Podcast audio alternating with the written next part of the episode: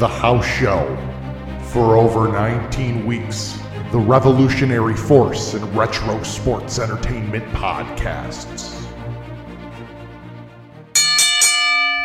Ladies and gentlemen, the Retro Network proudly presents to you the Trios Tag Team Champions of the World, the Masked Library Kevin Hellions, Sweet Maddie Treats, and the Educator of Excellence, collectively known as the House Show.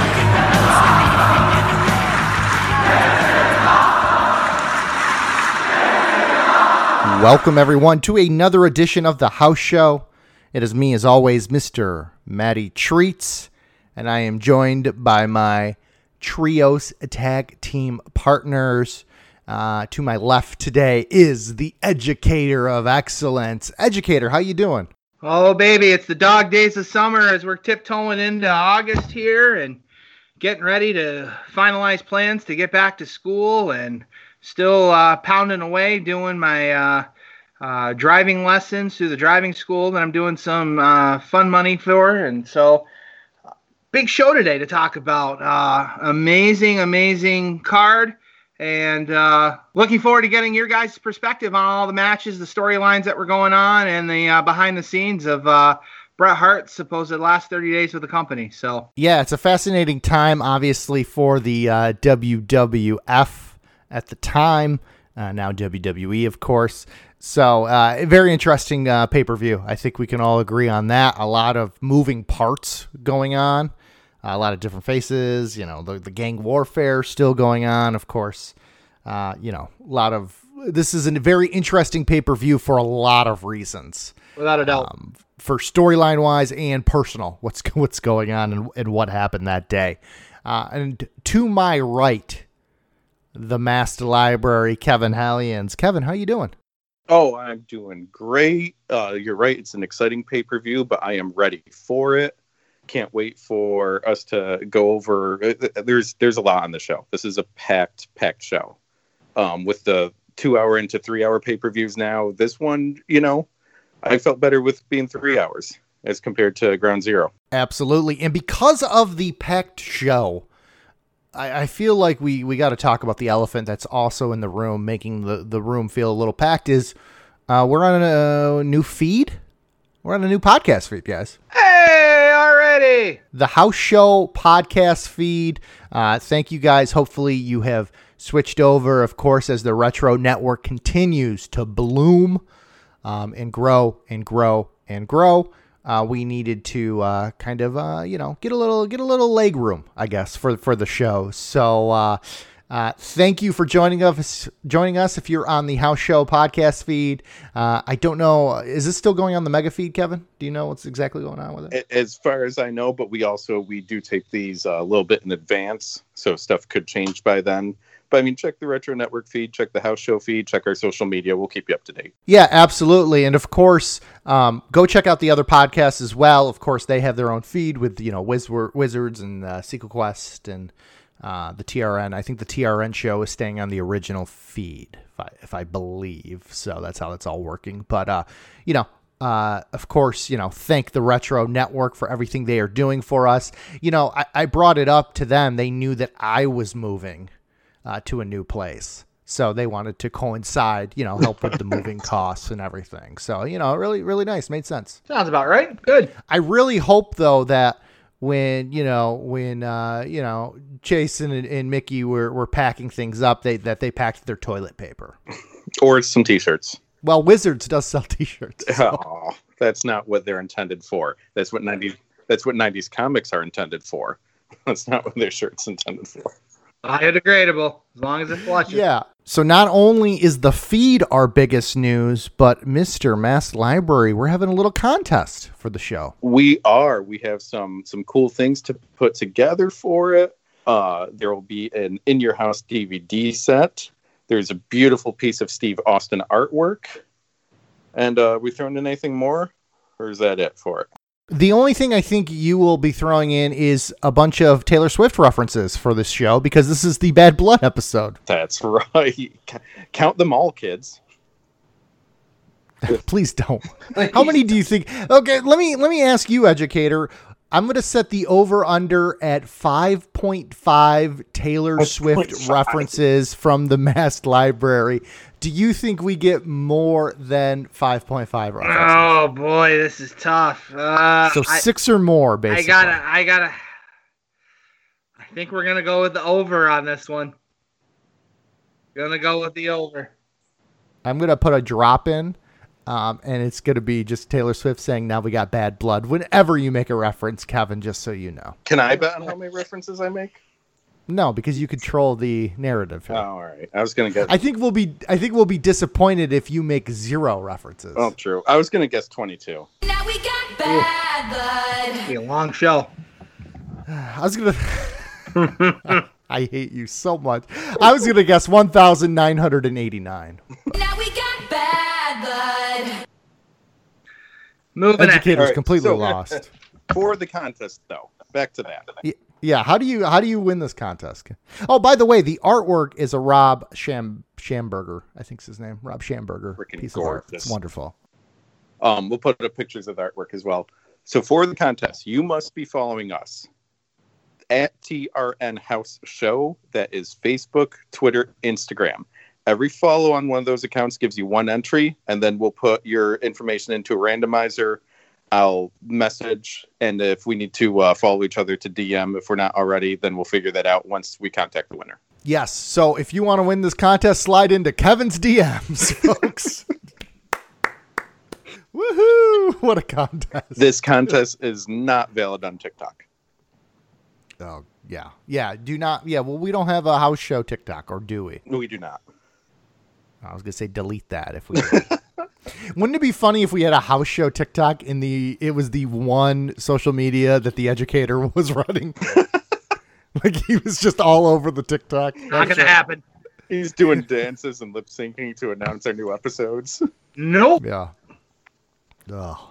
Nope. I think that would be fun. Um, so like I like I mentioned, guys, I do have to to kind of go over something a little a little confession here. Um, as I, I found out, as I told you guys on you know the previous show, you know always on a previous show, always pack that uh, that toilet paper. Have that be one of the first things. Well, I'm in the new place now, and I've actually had a chance to, in you know, uh, enjoy the bathroom, if you will Mm-hmm, there's just there's just one issue that I, I'm coming up with, and that is the um, the toilet's a little too high for me. Now I'm an I'm an average man. I am an average height man. Okay, uh, you guys are a little taller than I would. Uh, you guys are like the my my uh, my towers of destruction, if you will, uh, next to me, and I'm like your Harvey Wippleman. Uh, uh, little little manager here. I mean, you guys are both over six feet tall, and you can't teach that. And I'm under six feet. And when I'm sitting on the throne, if you will, my um, yeah, my legs are just kind of dangling in the breeze, if you will. I'm not getting I'm not getting the uh, not get not getting my feet on solid ground. I'm picturing. I don't know if you're aware, if you guys are aware of it, but uh, Lily Tomlin, the comedian, used to do a character where she was a little kid in a giant rocking chair, rocking back and forth, and her feet dangling off there. That's what I'm picturing, but you on the toilet for it. You're telling Yeah. stories too, for some reason. Yeah, yeah. So so, but just so you guys know, I did go out and purchase a uh, squatty potty. Nice. You did. Ooh. uh, or or potty squatty. I don't know. Is it squatty potty, potty squatty, whatever it is? Um, yeah, it's very interesting to um, to have your knees in your chest as you Mhm. go into the bathroom. Changes the dynamic. It really does. It, it, it's fascinating. I don't know if I like it yet or not. I'm not used to it. My only problem is I, I feel like once I get used to it, it's going to feel weird when I don't have it with me. Like when I go to a wrestling event or, uh, you know, if I go to a WrestleMania, I mean, will they let me bring that into the venue? I'm guessing not. Unfortunately, you're just going to have to deal with that period of adjustment. Maybe and over they- time, you'll it'll just become second nature. maybe they'll create a collapsible one. So you can just fold it up, put it in your pocket. Or an inflatable one that you could blow up and use. Mm, That's that's gonna be a good sound from a public restroom. No one will be suspicious at all. That's disgusting. That's disgusting. All right, I'm going to put a pin in that one. Uh, we're going to end it there. Why don't we get right into Bad Blood? Because, like we said earlier, we got a lot of information to kind of go over. Uh, just a, you know, you know, an overstuffed uh, pay per view. So let let's um, so the date is October 5th, 1997. We're in the beautiful city of St. Louis, Missouri. We're at the Kiel Center. 21,151 is the official attendance for this show. How packed did this building look? I mean, we've been talking about jam packed everything. They were stuffed in that arena, and I think it's kind of jarring when you watch wrestling now, and we're talking about social distancing, uh, of course, for our times. Um, and there's no crowds, and then seeing 21,000 people watching this event. What did you think, educator? This is just so proof that one of the biggest dynamics that makes an effective wrestling show is the crowd and the crowd involvement, the crowd interaction. And this crowd, just like we have discussed on the, the two Canadian in your house shows, have had such a significant impact on uh, the overall uh, presentation of the show. In this particular uh, pay per view, this packed, jam packed house, it, it, makes me yearn for wishing that we could get back to live wrestling with with crowds and. Ah, just no idea how long it's going to be before we finally get back there. But luckily, we've got you know episodes like this that we can take a peek at on the WWF net or WWE network and you know reminisce on those good times. I mean, pro wrestling without a crowd doesn't feel like pro wrestling. If you had, if pro wrestling was a recipe and there's all the ingredients laid before you, a crowd is one of them. You need a crowd to react, you need a crowd to feed off of. And modern days without it, it just doesn't feel right. It also, to me, makes me question because this crowd is so big and we're we're in the tail end of Bret Hart's WWF career, and because they couldn't afford him, money's going up clearly. It makes me wonder how long it takes for money to be filtered through or what the long range plans are. Like i remember paul heyman used to say for ecw it would take them a year to see the pay-per-view money you have to wait for all the customers to pay and then your cable systems take their cut and then you get paid and all so even though we're seeing these big houses i wonder how much wwf is still hurting and how long it takes for them to eventually feel say safe or comfortable again they still reeling from that 1995 with Kevin Nash being at the top of the card. I, I mean, some of the in your house crowds that we've seen that we've been to indie shows with more people. Right. Oh, yeah. I mean, you look you look at it. I mean, the last, um, the last I mean, Ground Zero itself. Ground Zero only had like five thousand people at it, and then this is you know four times that. It's it's insane how much it has grown, and I guess it kind of tells you what a great pro wrestling city St. Louis is, and, and we'll touch on that later too. Um, but I, I, think it all kind of it it all kind of goes together. Plus, with the um, Hell in the Cell, the first Hell in the Cell, as well as being an attraction that people wanted to see. So let's get started with the actual event. Of course, we start off with one of the great HBK Undertaker videos. They are still just knocking these videos Destroying out of it, park. man. Phenomenal. We get we get a review of the whole uh, Undertaker, Shawn Michaels, uh, the seeds of Degeneration X forming with Hunter, Hearst Helmsley, Chyna, uh, the insurance policy, Rick Rude, uh, and then we cut away to Vince, JR, and King on commentary, and we get uh, some interesting background music. I guess the theme for the show ended up being a theme that was reused for Steve Blackman's entrance music. We don't even see Steve Blackman as a uh, an actual on-screen character for probably about a year or so. Yeah, and of course, uh, this event is presented by PlayStation. Always great to see the PlayStation logo on a WWE event. Absolutely. Um, we are greeted with full pyro, but no set. Um, you know, we we always like seeing the in your house set, but we don't have any of that. And our commentary team is Vince King and JR. And a little interesting note, let's get it right off the top, is this is Vince's last commentating uh, role for a pay per view. Of course, next month is the big uh, Montreal screw job. Um, and he would go full fledged uh, Mr. McMahon character pretty much after that. So uh, enjoy it while you can here, uh, Mr. Hellions. I know you always talk about Vince's commentary, so. I mean, thankfully, there's thousands upon thousands of hours of him thinking it was a three count when it was actually a two that I can rewatch on the WWE network. Yeah, absolutely. Um, so they get the pay per view off, um, started off, but of course, on a somber note, we have to touch it. Um, the Brian Pillman announcement. Of course, Brian Pillman passed away earlier in that day, um, or at least they found out about him passing out. Did he pass out or pass out? Did he um, pass earlier um, that that night, the previous night, or was it in the morning when they found him? I, I would assume something uh, happened overnight and him sleeping and him dying in his sleep or some combination of uh, the drugs and, and, and issues with his heart, um, wear and tear in his body and so on. But they ended up finding him that Sunday morning in Bloomington, Indiana. And uh, unfortunately, his scheduled match certainly wasn't going to be happening. Uh, but they wanted to, of course, address it to the audience just to make sure that they were aware. Um, internet was certainly maybe barely in its infancy in terms of websites and posts and so on. So, um, wanted to make sure the public was aware of some of the unfortunate news of what was going on in the WWF. And I mean, to my knowledge, there wasn't a previous one of this talent died right before a show. They've had people, you know, die, but not right before a live pay per view like this. We see it in the future, not that we're covering in the In Your House series, but we see it happen again in WWE, WWF over the next couple years. There's been a few times where someone, you know, they're aware that uh, a currently active talent has died right before Raw or pay per view or whatever.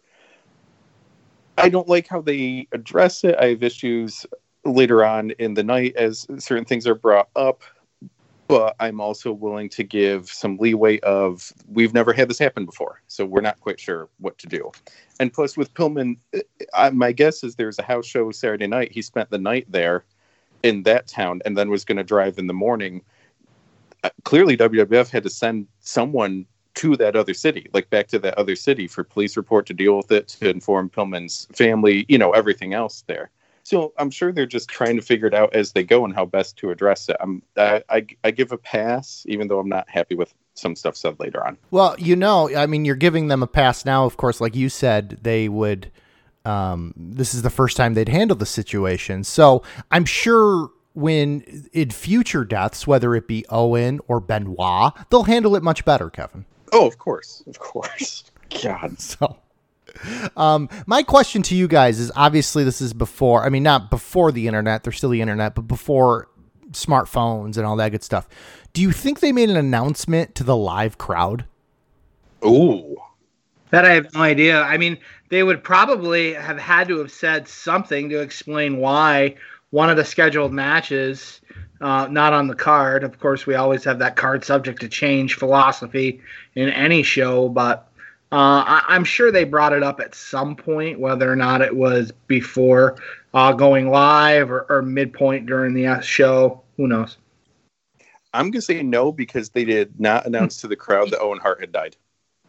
That that crowd found out from people, you know, texting them or whatever that were watching it at home, and then it started spreading through the crowd. Probably calling. Well, no, I don't think they had cell phones at that time. You still had cell phones. You just oh, yeah. everyone with a cell phone. But you're not getting text messages in '99 for all. Or if you did, you had to press like one key five times to get the letter you wanted. Tell how many people had cell phones in '99? How about this? Enough that someone would get a call and say, "Oh my God, you're kidding me," and tell the person next to them, and it spreads through the arena in about ten minutes. No, oh, I'm sure. Yeah, I don't know. I don't know about that. I may agree to disagree on this one, but uh, no, it just it's it's a fascinating time. You know, we 20 years ago when this stuff was happening, or 23, I think it is technically, um, it's crazy to think how much the world has changed just with technology, how we get information. That I mean, tw- 20 years, not that long ago. Absolutely, no, yeah. So makes it makes it interesting to see where we'll be in 20 more years. Right. No, I tell uh, that's what I tell my gray hairs. Wasn't that long ago. All right, so why don't we get right started into our first match of the evening? Of course, we have the Nation of Domination, which is uh, The Rock, Rocky Maivia, Kama Mustafa, and D'Lo Brown, uh, taking on LOD, the Legion of Doom, with their partner Ken Shamrock. What's going on here, educator? So, as a part of the uh, Intercontinental title tournament uh, that they were doing due to Steve Austin's injury and having to strip him of the title, there was a quarterfinal match between Farouk and Shamrock. And Farouk ended up catching Shamrock in a leap and doing a very, very vicious spine buster. Now, I, I don't know personally if it was just storyline wise or if it was a legit injury. Um, I guess Shamrock ended up winning the match, but after but he was coughing up blood visibly uh, during the match, and they ended up pulling him from uh, the actual pay per view. So instead of it being a six man tag, Nation of Domination versus Legion of Doom and Shamrock, uh, now Legion of Doom is short a man on their team. Now, I honestly don't understand why they didn't have the ability to, you know, juggle things and substitute somebody in there, someone that could be a realistic uh, partner for the Legion of Doom. I mean, we talked about well, a few pay per views back when uh, for, uh, Ahmed Johnson was injured when he was supposed to have a world title match against The Undertaker. They were able to, within a two week window, substitute in Vader, and Vader ended up having that world title match um, with the Undertaker at the card. So having this been there been a week of the supposed injury on Raw, and now the Sunday pay per view leading up to this, and given the fact the events of Brian Pillman's death, I mean there there was certainly I'm sure talent available that could have perhaps stepped in. I mean two bodies or two people that come to mind, uh, Goldust who was not at all advertised on the card. Um, could Goldust have substituted in? I mean, Goldust tagged with the Legion of Doom as a part of that 10 man tag uh, at the Canadian Stampede pay per view. Or uh, the other, you know, possibility I think would make a lot of sense given Brian Pillman's death and the fact that the Dude Love versus Brian Pillman match wasn't going to occur. Why not either Dude Love or his alter ego Mankind? uh, be be a suitable partner for the Legion of Doom. I even wonder if maybe like because we'll talk about upcoming match. If maybe they thought of Crusher Savio Vega as a replacement until they had to come up with that eight man match.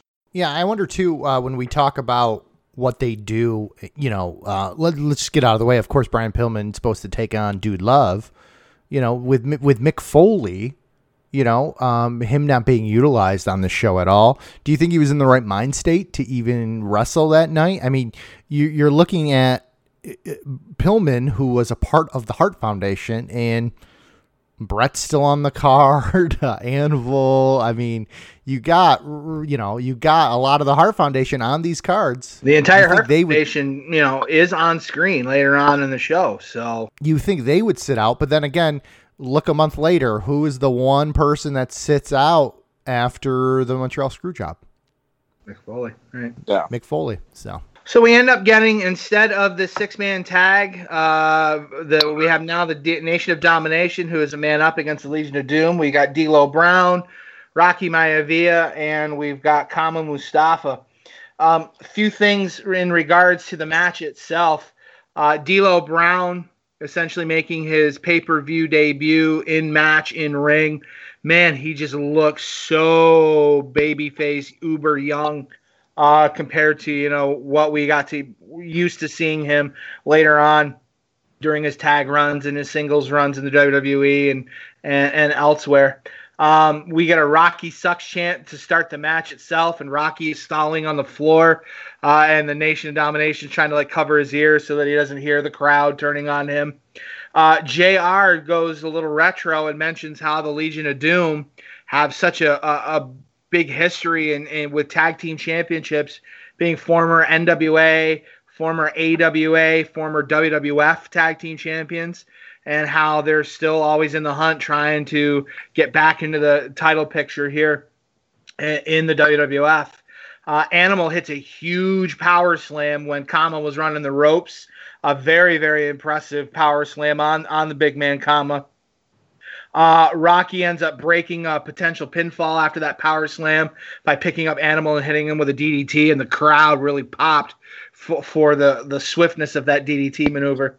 Uh, the Nation of Domination just continued to tag in and out, uh, having the one up, one man up uh, against the Legion of Doom. They continue to wear down Animal. Um, at one point, uh, D'Lo Brown and Rocky end up doing a double team maneuver on Animal, where uh, D'Lo ends up holding Animal's legs as if he was uh, Bubba Ray Dudley from the Dudleys doing the "What's Up" headbutt maneuver into the groin. Uh, but D'Lo grabs Animal's legs, and instead of Rocky doing a headbutt like we're used to seeing from uh, the Dudleys, he ends up just basically punching Animal right in the groin. So we got a very mega low blow. Uh, the ref was distracted and certainly didn't see that happen. Um, we end up getting uh, Hawk ends up getting uh, a tag it finally into the match, but unfortunately the ref didn't see that. So now the nation continued to triple team on Animal, and they end up setting up where uh, Kama and Rocky hold Animal's body prone on the mat, and D'Lo goes to the top rope and does his version of the lowdown frog splash. It's one of the first times we see that um, on pay per view itself. Hawk finally does make the hot tag and uh, starts to clear house. And eventually, LOD clear house and they set up Rocky for the Doomsday device. Uh, but then we see Farouk kind of come down ringside and serve almost as a distraction. He doesn't make physical contact with anybody, but he gets up on the ring apron and Animal ends up dropping Rocky to go kind of get into it with Farouk. And Hawk ends up missing the clothesline right as Animal drops Rocky to go deal with Farouk and then we end up getting a double team maneuver where uh, because of the distraction kama does this roundhouse kick to the back of hawk's neck and shoulder blades area and then rocky ends up scooping up hawk and delivers uh, again an unnamed finisher still at the time but he ends up hitting what we now know as the rock bottom and ends up scoring the pin. One two three and uh, nation of domination defeat legion of doom in this uh, handicap tag. It's uh, like you're saying it's so weird that there wasn't a replacement for ken shamrock out there. So you got you know whoever from the nation in the ring two other members on the outside whereas lod only has one member on the outside and then this blank space there. Um but it also keeps everyone looking strong. Lod loses the match but they're a man down going into it. Nation looks strong because there's so many of them. They're working so well together even Farouk coming out at the end. How are you going to defeat this heel faction that's working as a unit. You know, so I, I think that for its point, everyone still looks strong, everyone still looks good. You get the newer guys in the nation over, and you know, with a with a good win without LOD looking weak. Like for its it, for its purpose, totally fine match. One thing I did notice, and I don't know if they were already WWF was already starting to plant the seeds for this anyway. I mean, we've been talking about the evolution of Rocky Maivia and trying to figure out who he is, and now he's doing this heel characteristic. If you notice all the wrestling gear, uh, the tights, the colors on the gear that everybody has, it's interesting how Farouk, D'Lo, and Kama have the red, the yellow, and the green color patterns on the wrestling gear, very similar, identical patterns to one another. But if we look at Rocky's gear, it's more of like a powder blue and white set of stripe set of striping. Um, do you think, Hellions, that uh, uh, Mass Library, do you think that they're already starting to subliminally plant the seeds for you know Rocky eventually uh, leaving the nation or taking over the nation? Or do you think maybe this was perhaps an homage to his family history and the Samoan history uh, that he is a part of? I mean, I I could see it being just a flat out Samoan tribute, but also for as The Rock became the you know leader of the nation, you have that story with him against Farouk. Subtle little things like this would help add up to it. When Darth Vader comes out all in black and is flanked by the stormtroopers all in white, you know who's the leader because he's the only one that looks different. So The Rock doing this, just a different color scheme, automatically puts him as well. Clearly, he's the leader because he's the only one that looks different here. Right. so I could see it. Um, quick little thing I forgot at the end, uh, as LOD is leaving ringside, Hawk grabs, uh, lifts up a fan wearing the LOD um, foam Nerf shoulder pads, and just kind of celebrates with him. And uh, fun fact: that kid was then taken and used to replace the dummy that Paul Ellering had.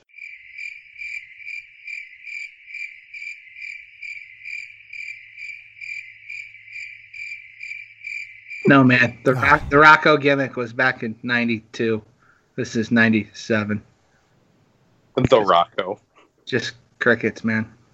If you smell what the Rocco is cooking, To me, I think one of the most interesting things about this opening match is how much better The Rock has gotten in like six months. It's Oh, God, crazy, yeah. without a doubt. Between his WrestleMania match where he's Intercontinental Champion, and then he ends up losing the title to Owen, and then we see him on the next few uh, pay per views afterwards. Then the knee injury to now, he, he's finally starting to figure out what kind of persona that he is comfortable with, and this heel persona is absolutely doing wonders for for his character. So he's been in the WWF on TV for 11 months at this point because he debuted the previous year at Survivor Series.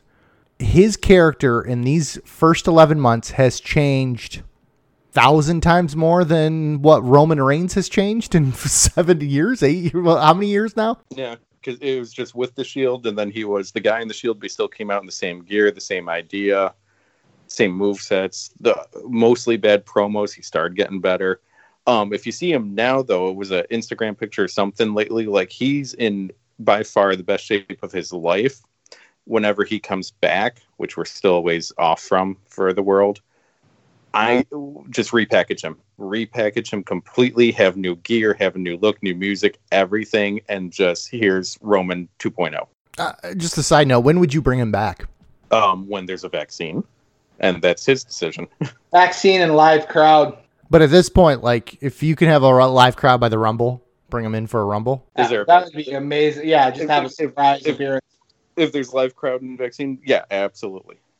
Have original mu- have original music for his return. Don't do new music. Don't if you're doing new music, not his first night back. You need that reaction. So we follow up that first match with uh, Sunny and Doc Hendrix talking about the superstar line. And I have a question for you guys. Sunny and Doc Hendrix are going to do a one-on-one match in the Hell in the Cell. Who's going to win? Oh. Flat out 101, do they go outside the cage? Is there any interference or is that up to up to us to decide? Or is it Uh, it's up for you. It's up for you to decide. Ooh. Doc hits the DDT. One, two, three.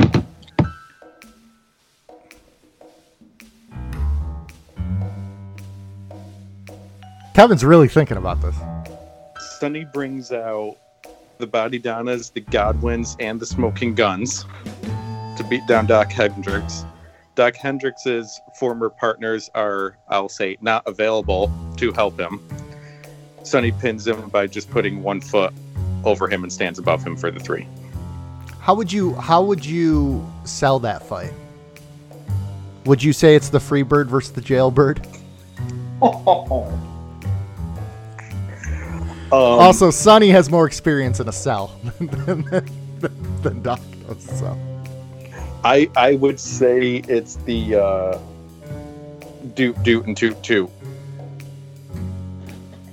Nope, nope, nope. all right, all right. Um, let's follow that up. Of course, they they they revisit uh, the Pillman, give more information. Like, do you think they were getting more information about this as time was going on, or were they just completely BSing? I this think they were using thing? it as a crutch to fill time Yeah. and uh, just trying to, unfortunately, a- a- as we see the following night on Raw, how it was handled with Melanie Pillman and just bringing her on multiple times and just doc- talking about it. Eh, Sadly, it was just a kind of like a, a real life storyline that they were able to take advantage of and play out on TV. And I, I just wasn't impressed with how it was all handled. I mean, honestly, at this point, you know it's not foul play. You know he wasn't murdered. It's either suicide or it's an accidental overdose. It's seven eight at night for the pay per view right now. the investigations in another city, there's not more information happening right now. There probably wasn't going to be more information until like an autopsy to find out what was in the system, what happened when. They're not Right. getting anything more at this point. All right, so why don't we get into our second match? And I believe this is the is this the first match that is unplanned that they just kind of throw to make some time. Um, of course, it is the tag team minis match. We have Mosaic and Tarantula taking on Max Mini and Nova. Uh, what did you guys think of this minis match? So I, I truly believe that this certainly was not one of the original advertised matches. At least the, the crowd wasn't expecting it, and how they reacted when the first team came out.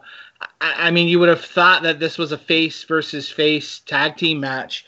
As soon as the first group of minis came out, Mosaic, who was wearing uh, uh, yellow and red gear, and Tarantula, who was a little bit larger with longer hair, uh, with black and green gear. When they came out, as soon as like they could be visibly seen on camera, the crowd kind of popped, and I'm wondering if they popped thinking that one of them was, um, you know, Max, the Max Mini character that they've been seeing highlighted on, on previous pay per views as well as on Monday Night Raw. So the, the first team ended up getting somewhat of a face pop. And then when the second team came out, Max Mini and Nova, Max Mini wearing the blue and yellow gear, and Nova wearing more of like a powder blue and white combination gear. Um, they got an even bigger face pop as soon as the Max Mini name itself was was advertised and announced by Howard Finkel. Um, Mike Chioda was the referee for this match, and you can kind of see just with how he was handling the match and, and the lucha libre style and how there weren't exactly clean tags or just people random or uh, competitors just randomly inserting themselves as the live member of the match it, it was meant to be a letdown match. I'm, I'm shocked that they already put it in the second place on the card second spot on the card. Maybe it would have done better a little bit later in the card given the other uh, filler match that was plugged in later on in the show. Um, it, it was, you know, that letdown match, trying to appeal to the kids.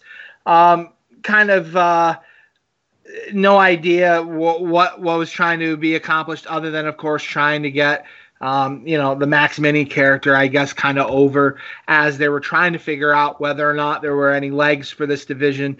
And, and whether or not it was going to be more of a prominently featured role on WWF TV. Um, just a couple of quick notes that I saw from the match. Uh, Tarantula hits a pretty impressive looking, almost like Superfly splash off the top rope onto Nova, uh, but uh, there was no three count uh, completed on that. Uh, Tarantula ends up doing a, a press slam on poor Max Mini on the announce table right in front of Jerry Lawler. And Jerry Lawler was fantastic, like his immediate delivery of this. Lawler saying that was the greatest little thing I've ever seen. So, you know, trying to get a little comedy from Lawler out of that, given the interaction that Max Mini had with Lawler on a, pre- a previous uh, show that we had already covered, with Max Mini, you know, jumping in his lap and wearing his crown. Um, we end up having a, a botched uh, cradle attempt on uh, Tarantula, kind of like a maestro cradle by Max Mini uh, for a one, two, three, and Mike Chioda still ended up counting a three count, and even Nova kind of like running in, wasn't even sure that the match was completed. Um, three, four minute match, I think, is what it was in the end. Uh, nothing too overly spectacular, other than the one cool move, the Superfly splash off the top. Um, it is what it is, but it's certainly, uh, you know, meant to be the filler that it served as for the show. All right, so the minis here, nothing against them. Very popular type of wrestling in Mexico and brought over here. But you brought over four guys. I think there were more, you know, during the duration of this, with no reason for the audience to care. Who are they? What's their deal? Who's a good guy? Who's a bad guy? You know, what's their character? Nothing. The only one that stands out is Max Mini because he was shorter than the rest. And it's like he's shorter and does crazier moves. Check him out. But uh, this problem shows up in the eight man tag later, which is also a filler match of introducing too many people all at once, but not giving the audience reason to care. Uh, example I'd give is the Avengers movies. You have an Iron Man movie, you have Captain America movie, and the sequel you introduce one more character. So by the time we get to Avengers, you know who these people are, and they matter. So the overall story of a group matters as well. I mean, there's some funny stuff in this match. There's where There, most Minis matches have a butt biting spot for the referee. I don't know why, but they do. And there's a line of who keeps a sandwich in their back pocket. I don't know why. I found that funny. It's not where I keep mine, but you know, uh, Where do you keep your sandwich? in my tum. Um. uh, Jerry Jerry Lawler keeps saying, you know, that he wants to get in there and fight with them, and you know, he keeps saying, "Get me in the ring with the minis. Get me in the ring with them." Uh, correct me if I'm wrong, but he was supposed to have a Survivor Series match with some minis that he didn't show up for, Right. right? Because Shawn Michaels said, but Survivor coincidentally, Series 93. coincidentally again, though, I think he didn't show up for that match because he also had a smaller person on his lap and got in trouble. I, I like how you're turning this into a roast, Kevin. I could see you when you watch the pay per views. You write your little notebook down and you write all your roast jokes. Uh, did you expect this from me? Are you saying that you you knew there was trouble when I walked in? Now we got bad blood. Yeah, you can continue. that's that's all I got for this for this. I'm I'm done. I'm beat here. Um, Matt, I know I know you're having issues with your new apartment. You know what we need? I think we need a, a change of clothes. I think we need a new shirt. Do you have any suggestions for us for a new shirt? Yeah, absolutely. You can buy the Stone Cold Steve Austin Austin 316 shirt for twenty five dollars. Oh, that's a how steal. how many of these do you think they sold? That year, like all time? Let's just say all time. How many d- have they ever announced the official number for that? I mean, it's got to be in the tens of millions, right? I was gonna say that year alone was probably like five million. and all the variations that they've had since then.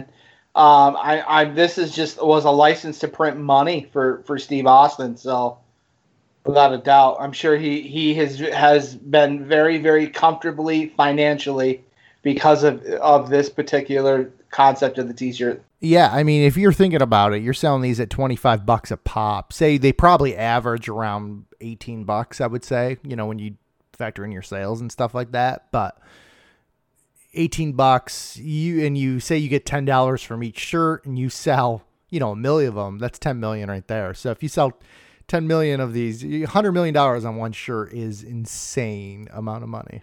I mean, it's just absurd. one of the wrestling podcasts, maybe JR's, I forget, was talking about um showing Austin a royalty check, just a royalty check, not actual wrestling check for over a million dollars for a quarter of sales. Like uh, a quarter of the year, I mean. So yeah, they're they're yeah, crazy money for that. And that's just what he get the isn't the standard WWE contract like 6% or something like that of sales? I think it's something like that. So just imagine how much they made off off those shirts. I mean, it's it's insane. So uh, once again, uh, but after that, we are greeted with Sunny introducing the Godwins and the Headbangers. Uh, then we get the Godwins with Uncle Cletus taking on the Headbangers. Uh, what you guys think of this one? Oh boy, this was rough to get through. Rough to uh, see this third member of the the Godwin family. They're trying to essentially repackage a former WWF uh, gimmicky mainstay. This used to be TL Hopper, who was in Smoky Mountain Wrestling, Dirty White Boy, Tony Anthony. Dyed hair. I mean, the reason why they had him wear the hat is because if he took his hat off, you'd see the skullet hair, and it would have been more, even more obvious that it was Tony Anthony, Dirty White Boy, playing this character. So, um, you know, trying to do something with Sunny, have her be the ring announcer, trying to discuss about her history in the tag division, managing at this point three former tag team champions. So we've got the Headbangers defending their tag team titles that they had just won at the previous pay per view uh, from the Fatal Four Way match, uh, having defeating Owen Hart and Bulldog at the end of the match. And unfortunately, this this particular match didn't do any favors for either team, even though there was a title switch. Uh, right towards the beginning of the match, we end up seeing um, a move by Thrasher uh, trying to do a seated senton and then eventually a, a Hurricanrana onto Phineas Godwin. And the camera ended up missing it, but the crowd, the, the crowd ended up popping very, very hard for this move. And unfortunately, Vince calls for there to be a double action replay uh, for this, and they really should have not shown the replay because it was a botch. Ended up being uh, Thrasher ended up doing like the seated senton part, and Phineas kind of like almost dropped him like it was a power bomb, but then after the fact tried to roll over to sell that it was a, a Hurricanrana attempt running from the apron, dumping off onto the floor itself. Um, the Headbangers attempt to do a, a face plant, uh, uh, face plant, uh, kind of like the old Midnight Express maneuver, the double loozle, uh, onto Phineas Godwin. But Phineas ended up, for whatever reason, started tucking and rolling, and he almost like spiked himself in the middle of the move, like spiked himself worse than think of any Beverly Brothers versus you know the two local guys when they used to do that face plant finisher, and man, how many times the poor guy ended up getting spiked. Um, I, I honestly thought Phineas was like legit injured and pro- like hurt, hurt his neck, but he ended up rolling through just in a weird way so that he was able to somehow salvage and not get injured because he was on the apron fine and being able to interact with the rest of the match. Um, Headbangers had some decent double team maneuvers on Phineas. They did their one of their common wasn't necessarily a finisher, but they would set themselves up where uh, one of the headbangers would sit on the top turnbuckle and would superplex, but face plant superplex his partner down for a crossbody splash onto uh, prone Godwin.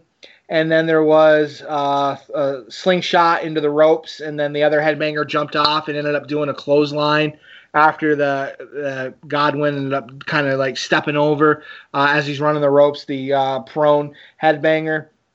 Um, lots of back and forth. Uh, Mosh finally gets a hot tag. Uh, Thrasher ends up power bombing Mosh onto Phineas Godwin. Uh, and that went for uh, a, a, pinfall attempt that wasn't successful. Um, towards the end of the match, Mosh went for his stage dive, seated senton onto Phineas, and uh, Phineas ends up catching him and does like a sit out power bomb maneuver.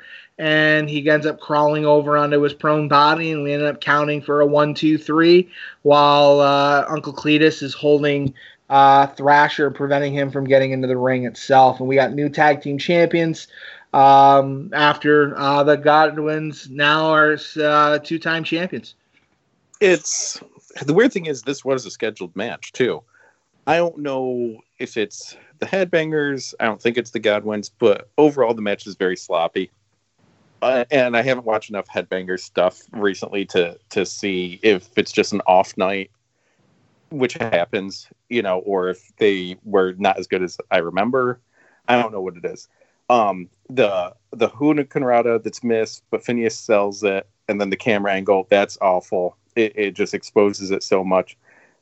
I honestly thought Phineas was going to be injured because I, I didn't remember the results of this match when I was watching it. When the headbangers just dumped him on his head, I thought he was injured for sure. I was like, geez, what a, like, uh, how do I not remember this happening? But he shakes it off, gets back up, finishes the match and all. It's just, it's sloppy. Like, it's honestly, if you're going through this and, and you're running out of time, you could skip this match, even though there's a, t- a title switch interesting follow up the end that the three Godwins end up uh, continuing to do a beatdown of the Headbangers post match. And we hear on commentary JR saying something along the lines of how, you know, the referee could certainly end this and reverse the decision. And that wouldn't really set the St. Louis crowd home unhappy. And then we all of a sudden we see referee Tim White go over to the announcer and say, you know, tell they have the announcer announce that if the Godwins do not leave ringside immediately, they'll be immediately stripped of the tag team titles. Here we see uh, the third Godwin, uh, the Uncle Cletus who ends up using his little horseshoe gimmick and beating down some of the, the headbangers a couple of times. Unfortunately, this character didn't last too long. We end up seeing uh, uh, him maybe make one more appearance after this show, and then he's kind of written off TV. Yeah, really a, a nothing, just throwaway kind of match. I mean, even though there is a title change, as as weird as that sounds, it's just kind of what it was. So, as we have learned, the WWFE cares about their wrestlers and they care about Stone Cold Steve Austin.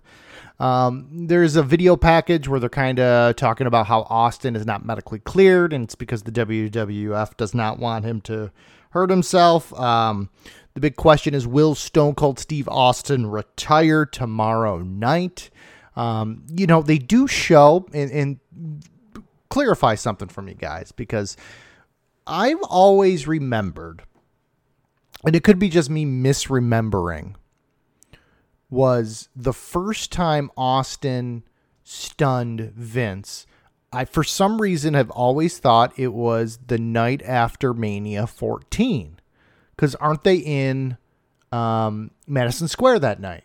And the, the place, you know, erupts, yada, yada, yada. And that really is you know, the first person getting his hands really on the Mr. McMahon character. But they're showing Austin stun Vince as when he was just Vince as the commentator. So what? I'm confused. I, is is it me? Is it a WWE revisionist history where they're like, oh, it would have been better if this was the first time, especially with what happens next month, you know, with with Bret um, and the whole screw job and really making Vince the heel character. Um, do they kind of overlook the first time now that Austin stunned him, or am I just misremembering how this happened? I think, or a combination, or it could be a combination of both. I think it's a combination of both. To be honest with you, um, you know, the the Mr. McMahon character ends up because of the events of Survivor Series next month, and we start to see him be more playing more of that um, owner role even the following month when we end up doing the next show the degeneration x pay-per-view in your house the december pay-per-view we're going to end up seeing his involvement um, post that pay-per-view on the monday night raw where he demands a, a, particular title change to take place as a result of the actions of one of the competitors and he ends up stripping uh, somebody of the title and hands it to the other competitor from the match. Um, the idea of the Mr. McMahon character being, I guess, the heel character. Um, this isn't exactly the first time they played with this. Uh, Mr. McMahon actually did some USWA work and ended up being a character on their local television show, playing the heel Vince McMahon character from the WWF. Um, like a year or two prior to uh, this, like in '95, uh, 94 or 95, I believe. I can't, the, the exact dates escape me.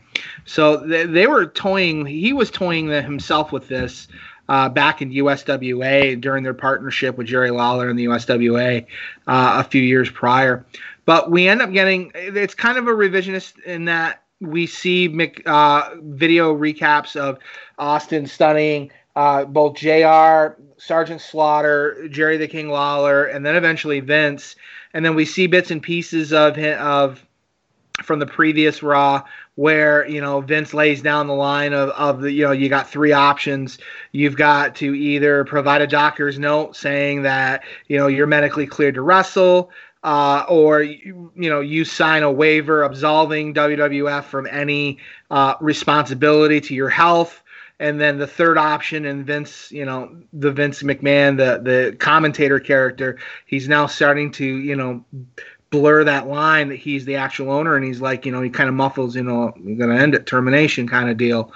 So we're we're starting to see the the McMahon character, the owner character, kind of like take its baby steps here, and then eventually they just they have to full blown go embrace it, given the events of uh, Survivor Series the following month. I would say the stunner we see in this highlight package is the first time Vince McMahon, the announcer, was stunned. Right. The night after Mania is the first time Mr. McMahon, the owner of the company, was stunned.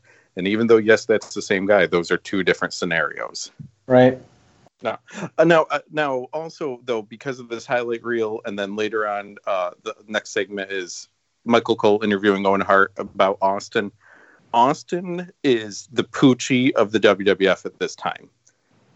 Poochie, for anyone that doesn't remember, is a classic episode of Simpsons when they bring in the dog character voiced by Homer to join Itchy and Scratchy. And the joke is Poochie needs to be on camera at all times. And if he's not in the scene, they need to be talking about him saying, Hey, where's Poochie?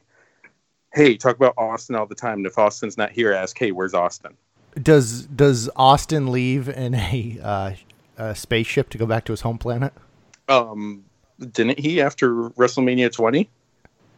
No, he took his ball and went home. That's true. and it was Mania 19, but Mania let's 19. keep it count. Uh, no, my favorite, my favorite Poochie is. Uh, my, I did it all for the. I did it all for the Poochie.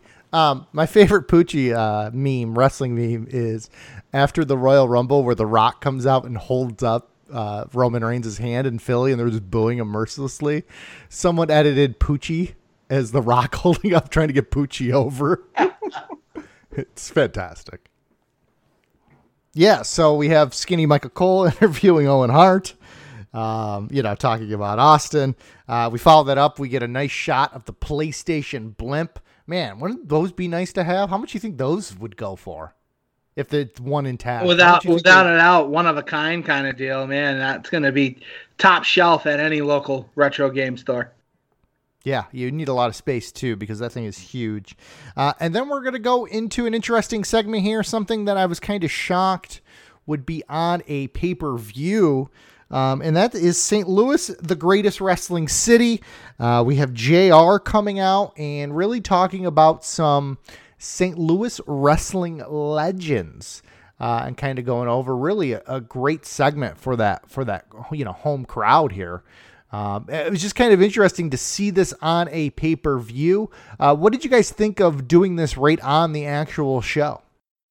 certainly this had to be something that was planned in order to bring all of these legends. This wasn't something that they threw together that afternoon in wake of uh, the Brian Pillman uh, death and this being filler. Uh, I, I thought this was uh, absolutely amazing, paying homage to some of the local greats that has such a rich history, uh, mainly with the NWA in the St. Louis area, the St. Louis territory, um, and in, in more in most particular, uh, the work of Michael Cole doing the voiceovers for the video packages, summarizing the aspects of each of the these wrestlers, these Hall of Fame uh, worthy individuals in their careers. Um, it was just for me, it was a fantastic segment, uh, giving due diligence to those that paved the way to current era uh, WWF television. I, I honestly think, and, and it's a great tribute. It's very well done. Um, Hall of Fame wasn't, you know, the one night event like it is now. Well, not this year, but usually. I also kind of think it's a dig at WCW just getting rid of the NWA history in a lot of ways, and WWF saying, "Well, we'll respect the wrestlers, we'll do it," and show like we're and get all the fans that love the history on our side of things. But also, like you need to do stuff like this while the people are still around. If they didn't do it, eh, you know, at this point, then when are you going to do it and make sure that all these people are still there and still able to attend? We'll say, Right. you know. So if you don't, if you don't schedule stuff like that when you can, then there's not another time that you'll ever be back together. Now we got bad blood. Yeah, and just to kind of go over um, some of the names, uh, well, let's go over all the names: Gene Kiniski, uh, Jack Brisco, Dory Funk Jr., Handsome, Harley Race, uh, of course Terry Funk, uh, Lou Thesz, and then promoter Sam Muchnick. Um, just kind of coming out and getting their plaques, thanks to Sunny handing everything out, who was in the ring with them. Um, yeah, it was a really good segment. Like, like you guys said, I think it's kind of an antithesis of what the Hall of Fame would become. Of course, they were doing the Hall of Fame sporadically, and we we talked about it too. They were moving it around from, you know, city to city. It wasn't on Mania weekend; it was on different weekends. So um, they kind of obviously turned that into a way to have a show and, and make some money with minimal cost. Um, and this just kind of is a precursor to that, pretty much. Without a doubt. Great piece of uh, great piece of history being able to apprise current fans to some of the greats. Uh, one piece of information I thought that was impressive to for me, just as a reminder uh, for me, uh, and then of course many others, is Lou Thesz's uh, NWA World Heavyweight Championship history. He's a six-time former heavyweight champion, and there was a uh, a 29 year gap between when he first won his the first reign of his title uh, when he was 21 years old to, until his last title defense uh, when he was 50 years old when he, he, had finally lost his last reign. So just a, a great, rich history uh, for the impact that he had with the NWA, as well as the other wrestlers who had such a significant contribution to NWA and St. Louis wrestling history. Educator, let me ask you a question here. With with with wrestling the way it is today, and of course, like you said, Lou Thesz had a 29 year gap in between title runs, where he was how old was he when he had it? When he's young, I think it was 21 when he won his first title reign, and his last title reign he defended it. He was 50. Okay, lost the title. It's not it's not out of the realm of possibility. I, I, could you see this happening in today's age? Um, it, what I mean by that is, I think right now, I think the most over one of the most over wrestlers is Jericho. Right. I mean, quite frankly, and he's doing some of the best work of his career, uh, character work. But with the way the style is now, and when you have these longevity and stuff like that, and I think a lot of it is the high flying style. Mm-hmm. Uh, when you get to be about 50, you really can't, you got to change it up, right? I mean, Lou Thesz was a guy that could stretch people and, and really more, you know, had a nothing really crazy like high flying and sort of like that, where the style fits it better, where you could still do the same stuff you were doing when you were 20 that you can do when you're 50. Um, do you think we could ever see that now? Um, and would it like I mean WWE I don't think would just because they tend to go through guys super super quick. Like you don't have the longevity that you would um, there, unless Alexa Bliss could do it because she's better than the Undertaker. Right. Right.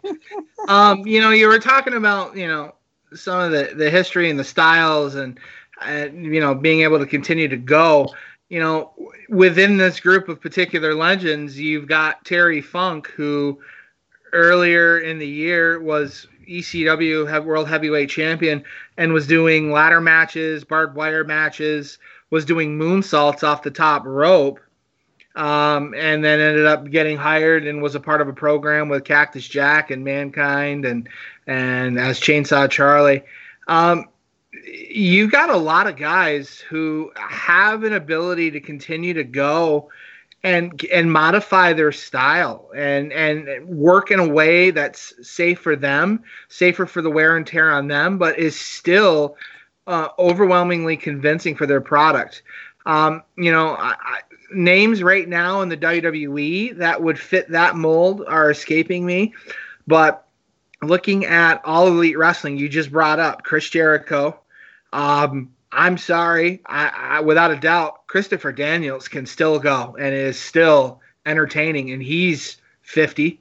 Um, another individual, which you know, kind of was like the king of the mid card and tried to slide into a couple of main events, and to me, still looks amazing.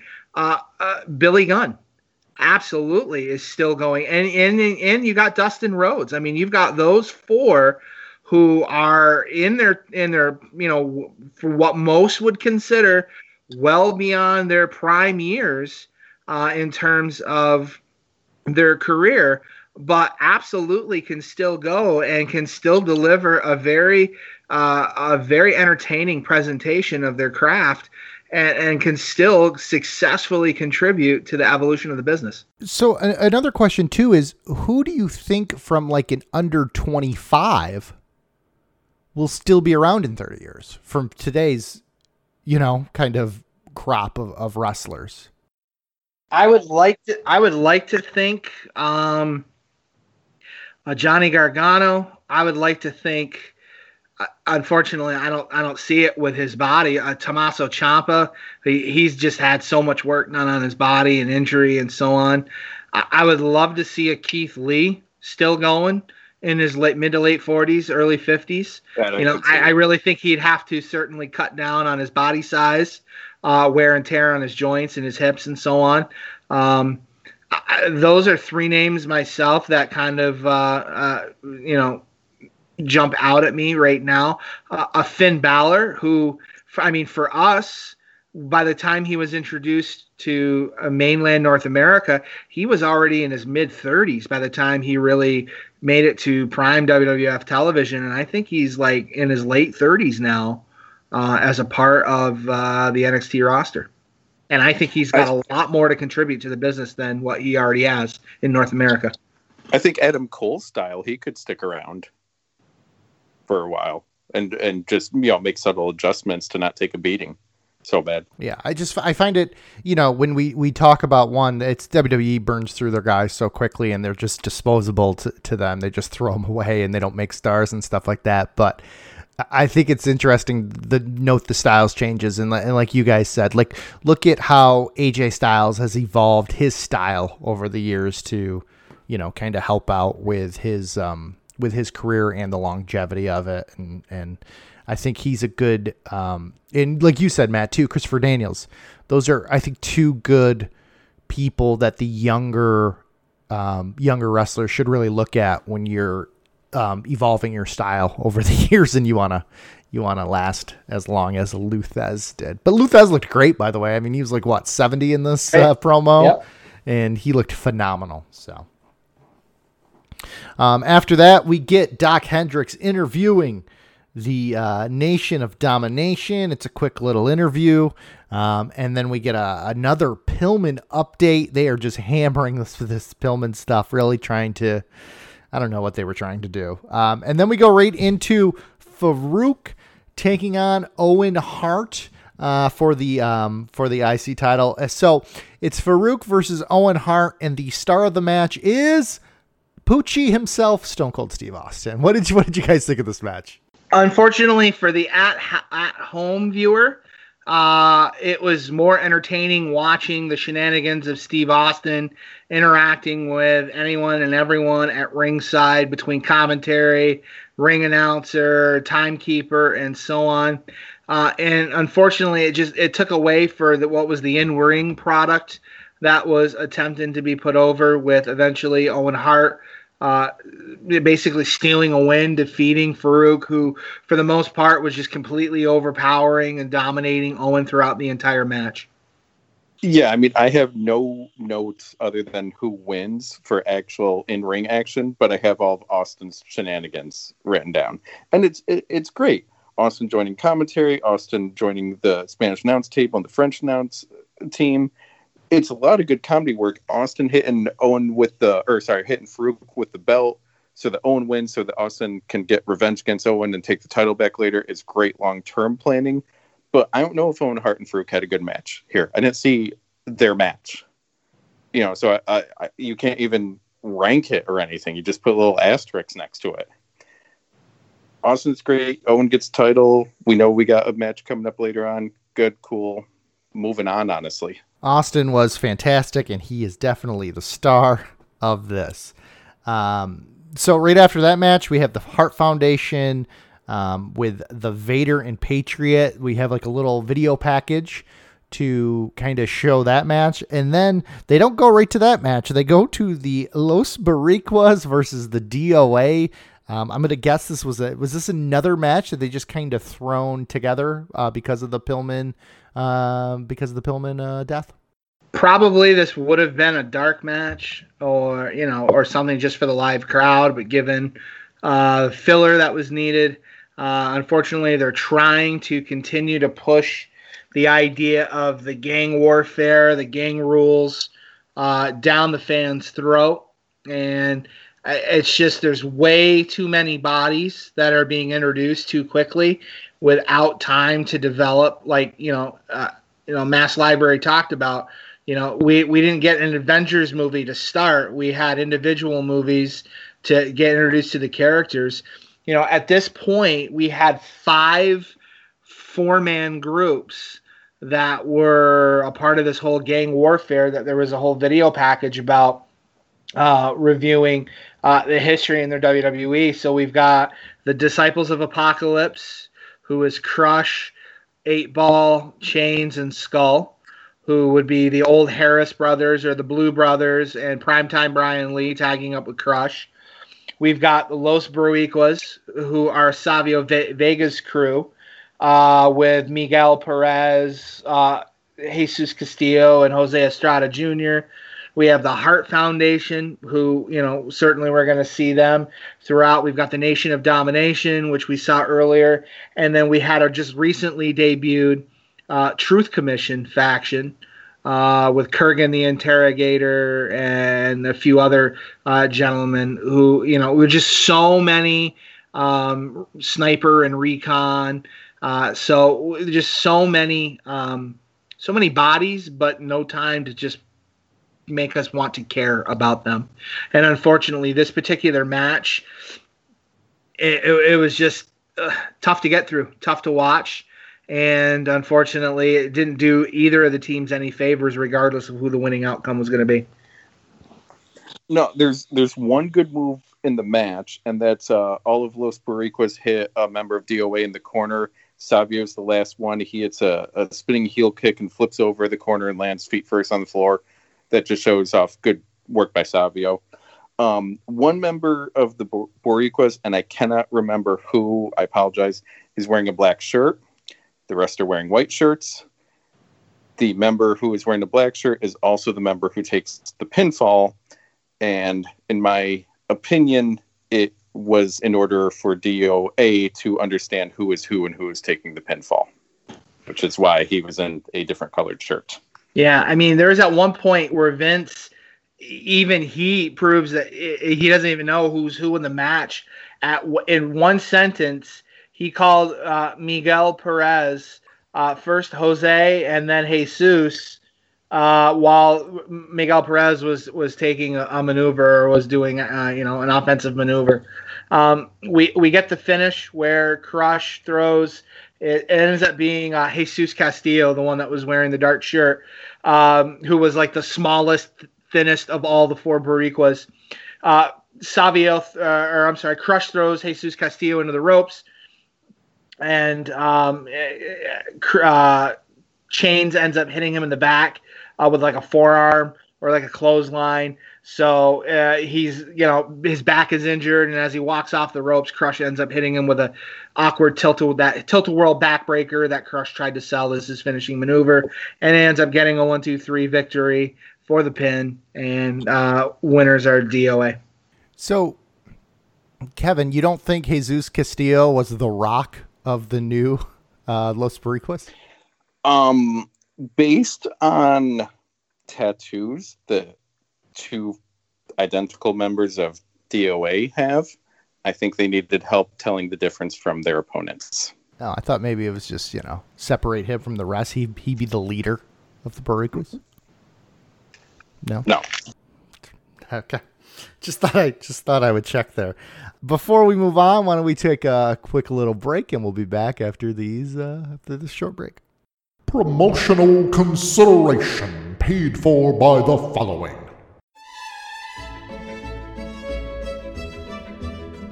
Hello, ladies and gentlemen. This is the Educator of Excellence from the House Show podcast.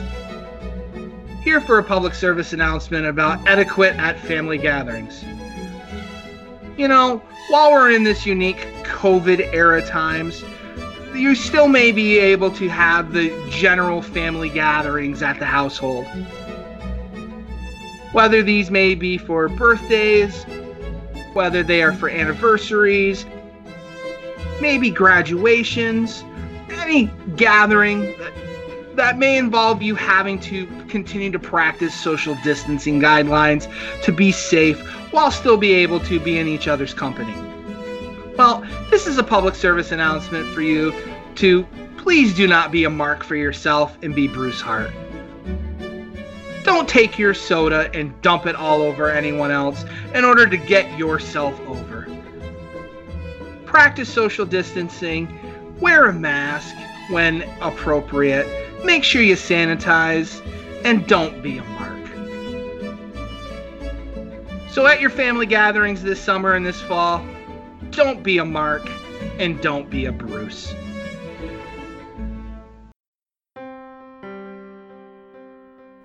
What if I told you he wasn't afraid? That an entire community would attack him. That sometimes you can't back down. That sometimes you have to stand and fight. What if I told you that the cause was bigger than him? That fame would ultimately go to his head? That you just can't fly too close to the sun? The Retro Network and the House Show present Riding Dirty on Dirty. The Crone Meltzer story. Coming soon to the House Show podcast.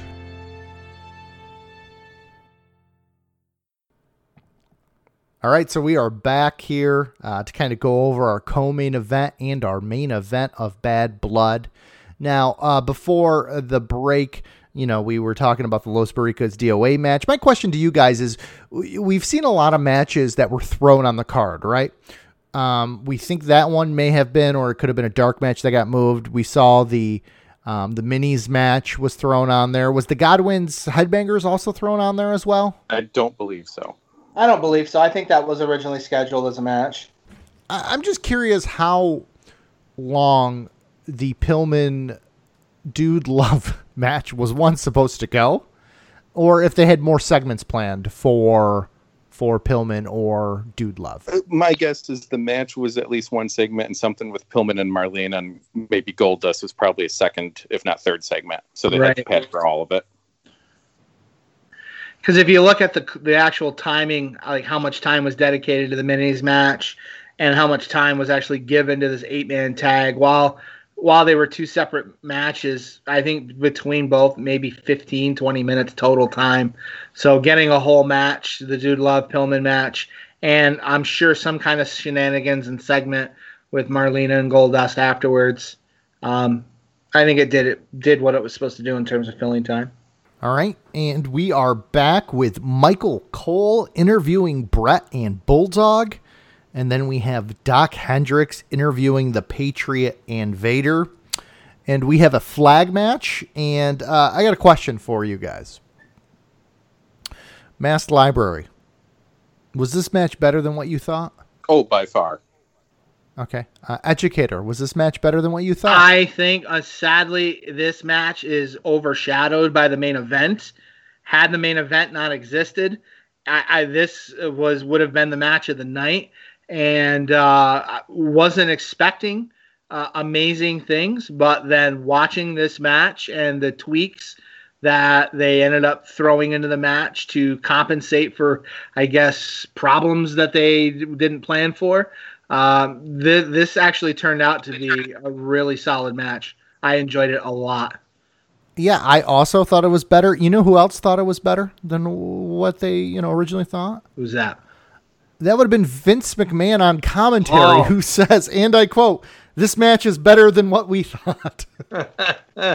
so why don't you why don't you break it down, uh, educator? Because I know you like you said, you you really enjoyed this match. So uh, why don't you take everyone to class on it? So the deal was that the match itself was supposed to be a flag match, and I really think that they had to throw uh, a, a change in the stipulations, and in fact, it was even announced during the entrance of the first team that uh, the updated stipulations now involve pinfall and submission.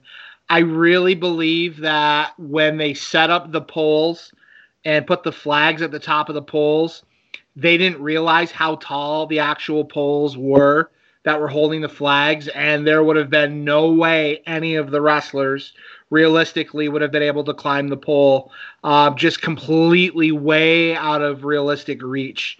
Um, three of the four wrestlers they wear long tights.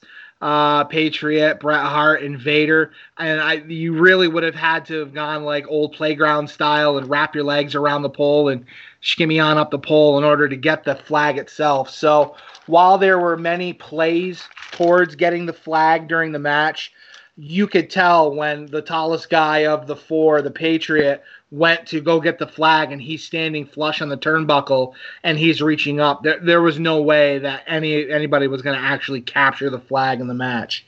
Uh, the crowd was just super hot at the very, very start as when the faces entered after Bret and Owen uh, or I'm sorry, when Bret and Bulldog came to the ring and Vader and Bulldog come down and they start fighting and brawling in the around ringside and they're starting to use uh, the flags that they were carrying to ringside as weapons and snapping them over each other's back. Uh, it, it, was just an, an absolute uh, barn burner to start, and the crowd was so hot and heavily invested. Uh, we see uh, as Vader is tagged in and starts to battle Bret. The crowd is super, super hot when uh, Bret hits a clothesline on Vader. And then Vader uh, responds eventually as Bret tries to do a sunset flip onto Vader. Vader just does the big sit down vertical splash, uh, butt splash onto uh, Bret. And luckily, uh, Bulldog runs in to, to make a save. Both men end up tagging out, and Patriot is now working with Bulldog, throws Bulldog against the ropes, and Patriot hits a drop kick onto Bulldog that would make like Bob Holly blush. The size of the Patriot and his ability to jump as vertically high as he did. In fact, his bottom foot is what uh, like clipped Bulldog's head. His higher foot in his position just like almost missed his body. It was just amazing to see a guy of that size hit a drop kick that that high up in the air. Uh, Bret tries to do the figure four spot on the Patriot around one of the corners, and it's one of the corners that actually has the additional uh, flag post up in the up in the air to support the flag, and the extra uh, width of the wraparound of the post. It made it difficult for Bret to do uh, a proper lock on that figure four post spot. Um, Bret ends up putting the Patriot in a sharpshooter midway in the match and we see again the Patriot reverse the sharpshooter. So this is now the second time we've seen a competitor mid-match uh, reverse the existing sharpshooter on Bret Hart to put the uh, put Bret into the sharpshooter himself. Bulldog ends up making the save and breaks it up before any significant damage could be done to Bret. Um, eventually Vader does a uh, gets a hot tag in, another hot tag in, and starts working on Bulldog. He ends up throwing Bulldog in the ropes, and he does that vertical avalanche, you know, squash into Bulldog, uh, and then he ends up hitting a belly to back suplex onto the Bulldog, and then hits the ropes and does a big splash onto Bulldog, only for a two count. Bret ends up tagging in and ends up he himself gives Vader a belly to back suplex. I mean, Bret's not known to be, you know, Bret's very, very in shape, but he's not known to be a super like body type, physically strong guy. Him getting Vader up for that belly to back suplex, it just was like, wow, that's that's really cool. Um, and Vader sold it like a champ. Uh, Bret ends up putting Vader in the sharpshooter, which that would be something we I wouldn't expect uh, to see, but he turns Vader right over and sits down. Patriot ends up uh, making the save. Patriot ends up eventually tagging in, even though both the announcers claim they didn't see a tag and the ref claims they didn't see a tag.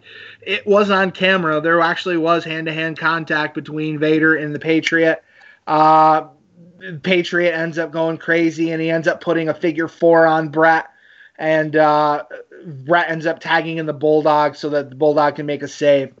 Bulldog hits a standing vertical suplex on the Patriot. Good crowd pop for that. That long delayed vertical suplex.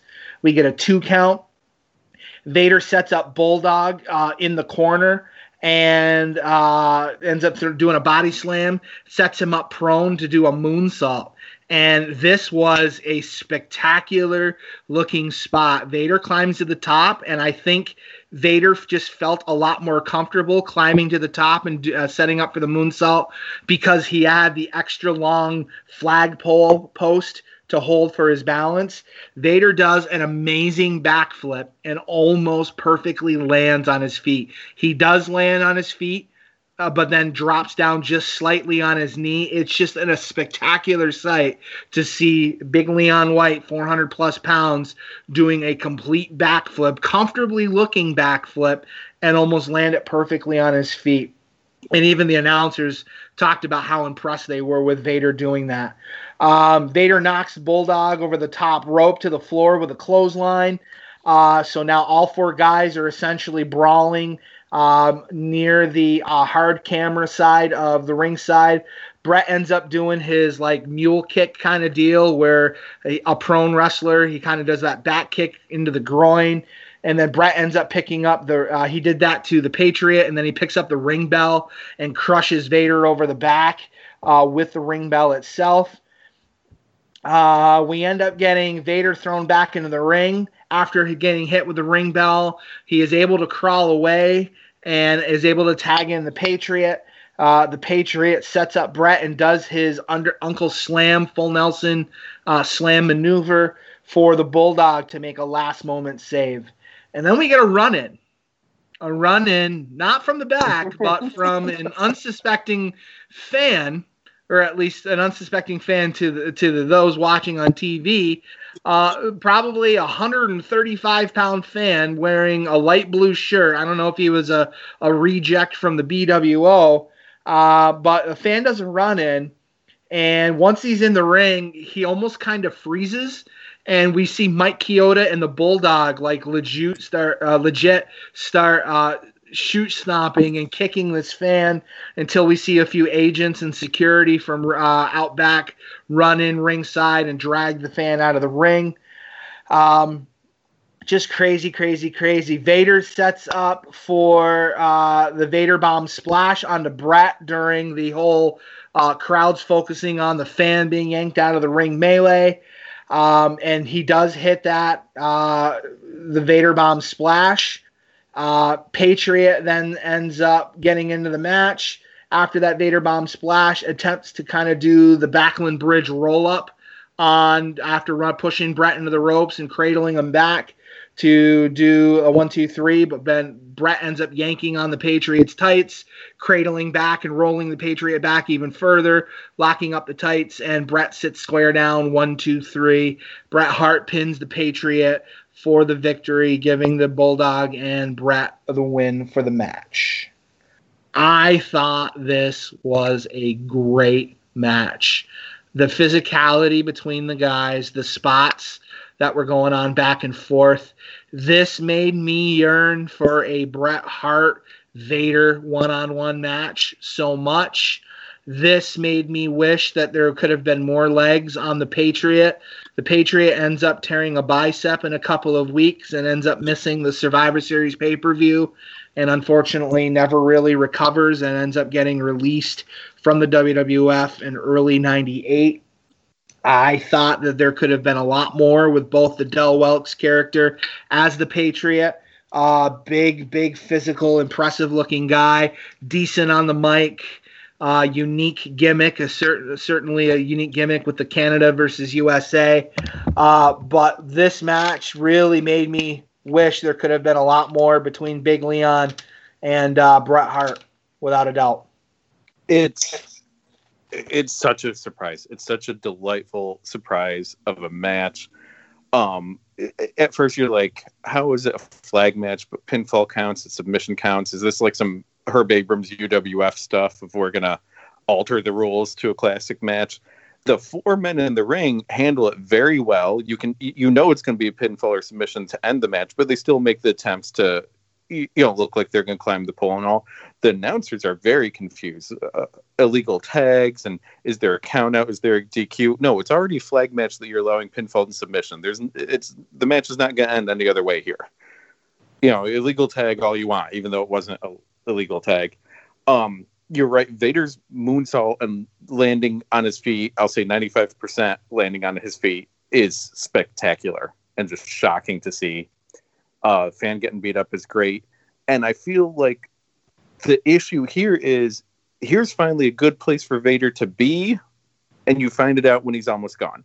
Vader in tag matches, just getting the hot tag, being the powerhouse guy, coming in, beating people up for a couple minutes, and then being the outside man and taking a breather would have been perfect for him. Just come in with all sorts of energy and fury. Him and Bret, you know, I, Vader was blown up after it, but damn, Bret looked like he was too, which says a lot about how hard they were going at it. And honestly, I would have been all set to see Vader and Patriot team up for like the next year or so after this. It was so good, so much fun. It's just a shame that nothing more came of it. And honestly, considering that next month is Survivor Series, there's money on the table here with Bret Hart versus Vader versus Austin Moore versus a not injured Patriot. Like there, there's so much what could have been, and honestly, I think this match shows a lot of the potential of what could have been for like the end of '97 and into '98. Yeah, as we said on earlier shows, I think that this going back and revisiting these in your houses are making myself want to watch the Raws where the Hart Foundation is running roughshod and really leading up this this back half of 97 from June through December. Like what a crazy time for wrestling with Stone Cold, you know, coming up, Stone Cold getting injured at at, at SummerSlam and and you have I, let me ask you guys this. Is there a more jam-packed like 6 months for a, for the WWF ever? And what I mean by jam-packed is not like stuff going on, but like really landscape changing stuff because you have you, you know we'll say in june you, you start it you have austin's neck injury when he was looking like he had the rocket on him you have the uh, next month you you have the montreal screw job i mean this is stuff where they're, they're they are pivoting and pivoting and pivoting and really changing the way they run their business um, while this is going on I mean, I don't know if it's within the six month period, but I think the best example for here's what we were before this time and here's what we are after would have been WrestleMania 1 and the WWF MTV shows. Like War to Settle the Score and all of that. I think that was probably the previous. Here's what wrestling was beforehand. We did these three shows here, and here's what wrestling is after. And it's two different things. It also to show the six months here, like it, it's been discussed on the Retro Network as a as a possible um, uh, Twitter question or uh, for the main show a question. Best '90s wrestlers. Your best '90s wrestlers before '96, '97, and your ones after are two different lists. Without a doubt. Like you, I don't think you can do a best '90s one uh, without splitting it into like first half of the decade, second half. I, I, I think too, if you look at the first half of the decade, uh, you'll probably have more at this point WCW wrestlers. Absolutely, Like Flair. compared to, to the to this la- this la- but I'm just saying too like even if you you put Hogan uh you know Savage at this point early 90s wrestling is in WCW when, when this pay-per-view is taking place. Yeah, and then y- your the list you would write in 2000 with you know 96 97 98 99 totally different It's all attitude era WWF guys. Yeah, it's all about changing the presentation and getting to more of the reality based presentation as opposed to the typical, uh, you know, storyline, good guy, bad guy kind of, or baby face heel kind of deal. Kind of blurring the lines to, to the more reality based stuff. And that was becoming more and more popular. yeah it's it's a fascinating fascinating uh, uh watch and like like we said i think on the previous one the patriot like what could have been if he would have came a couple years sooner and if he would have lasted and didn't have his demons like it's just this was yeah i, I enjoyed this match as well um, so following that up we have karate fighters presenting our survivor series gang rules uh, event i thought this was kind of fun uh, to see how they were building up this Survivor Series and really what it would become. I mean, is this the most? Let me let me ask this. So, Survivor Series top five moments, number not top five, excuse me. Survivor Series top top three moments in Survivor Series history. Okay, you have of course Montreal Screwjob, number one. There's nothing even close. Would you say two and three could be the debut of Taker and the debut of The Rock?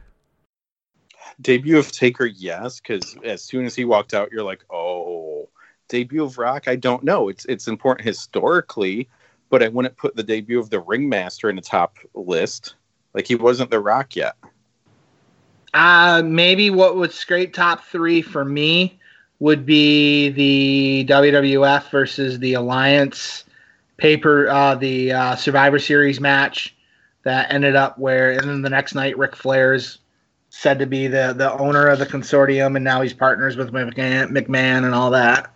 Um, so that night where Kurt Angle ends up turning on the Alliance and helps um, the WWF end up winning, The Rock winning. Honestly, The Rock winning the tournament at Survivor Series for the vacant title, I would put higher than his debut at Survivor Series. Yeah, I would too. It's just kind of crazy to think. I, I know Survivor Series, we all are just like, eh, whatever. Especially now because they use it as the Raw versus SmackDown and versus NXT. It's just kind of lame. But go back and think about it. As far as like your big four pay per views, like you know, Mania is your fun show where everyone goes home happy. But Survivor Series and probably the Rumble changed the landscape. I feel like a lot of times more than well, SummerSlam. I, I don't really think ever changes the landscape. I mean, I'm trying to think of big big thing i mean obviously big things happen but not like it's going to set up the you know kind of the future Right. and I, I and i'm curious you know I, I know we are a month away obviously from the from the screw job here and, and we won't cover it we'll get the aftermath though next week but what they thought the reaction was going to be by doing this like if they knew oh this is going to be Vince is going to be the heel of this. Or if they honestly, I could see Vince thinking, oh, the fans are going to be on my side. Oh, probably. Yeah. Right. I mean, I've seen the way they booked their faces. It's not good. It's not good.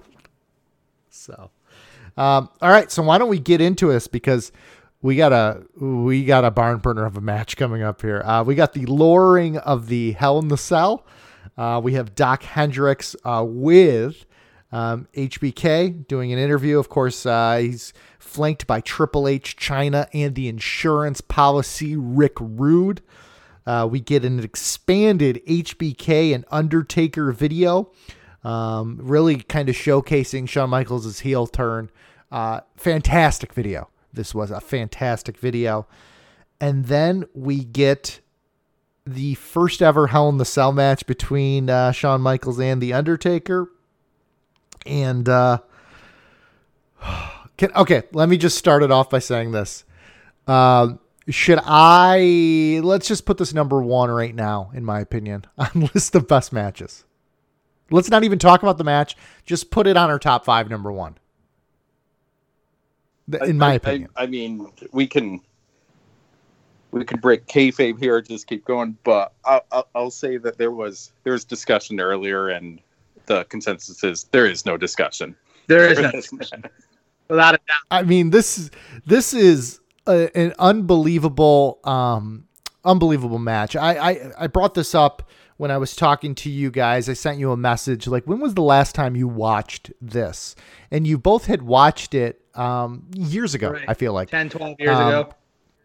me, I've only watched this match once before I watched it again. Um, and I think the reasoning that is, is obviously I never owned the VHSs or anything like that. And when the network got put, you know, when they when they put everything on the network and and they released the Survivor Series DVDs or not Survivor Series, excuse me, and the DVDs, the Hell in the Cell match I would always go to was Undertaker versus Mankind because of the spectacle of it all. But as far as storytelling goes, this blows that out of the water. I mean, this is unbelievable. And I'm going to pass it to the educator because he's going to break it down and, and just, God, what a match this, is. This is without a doubt a masterpiece. I mean, it's the first time. So when we talk about like first time matches, the the first uh, you know Royal Rumble match wasn't overly superly spectacular, not as superly memorable for who won.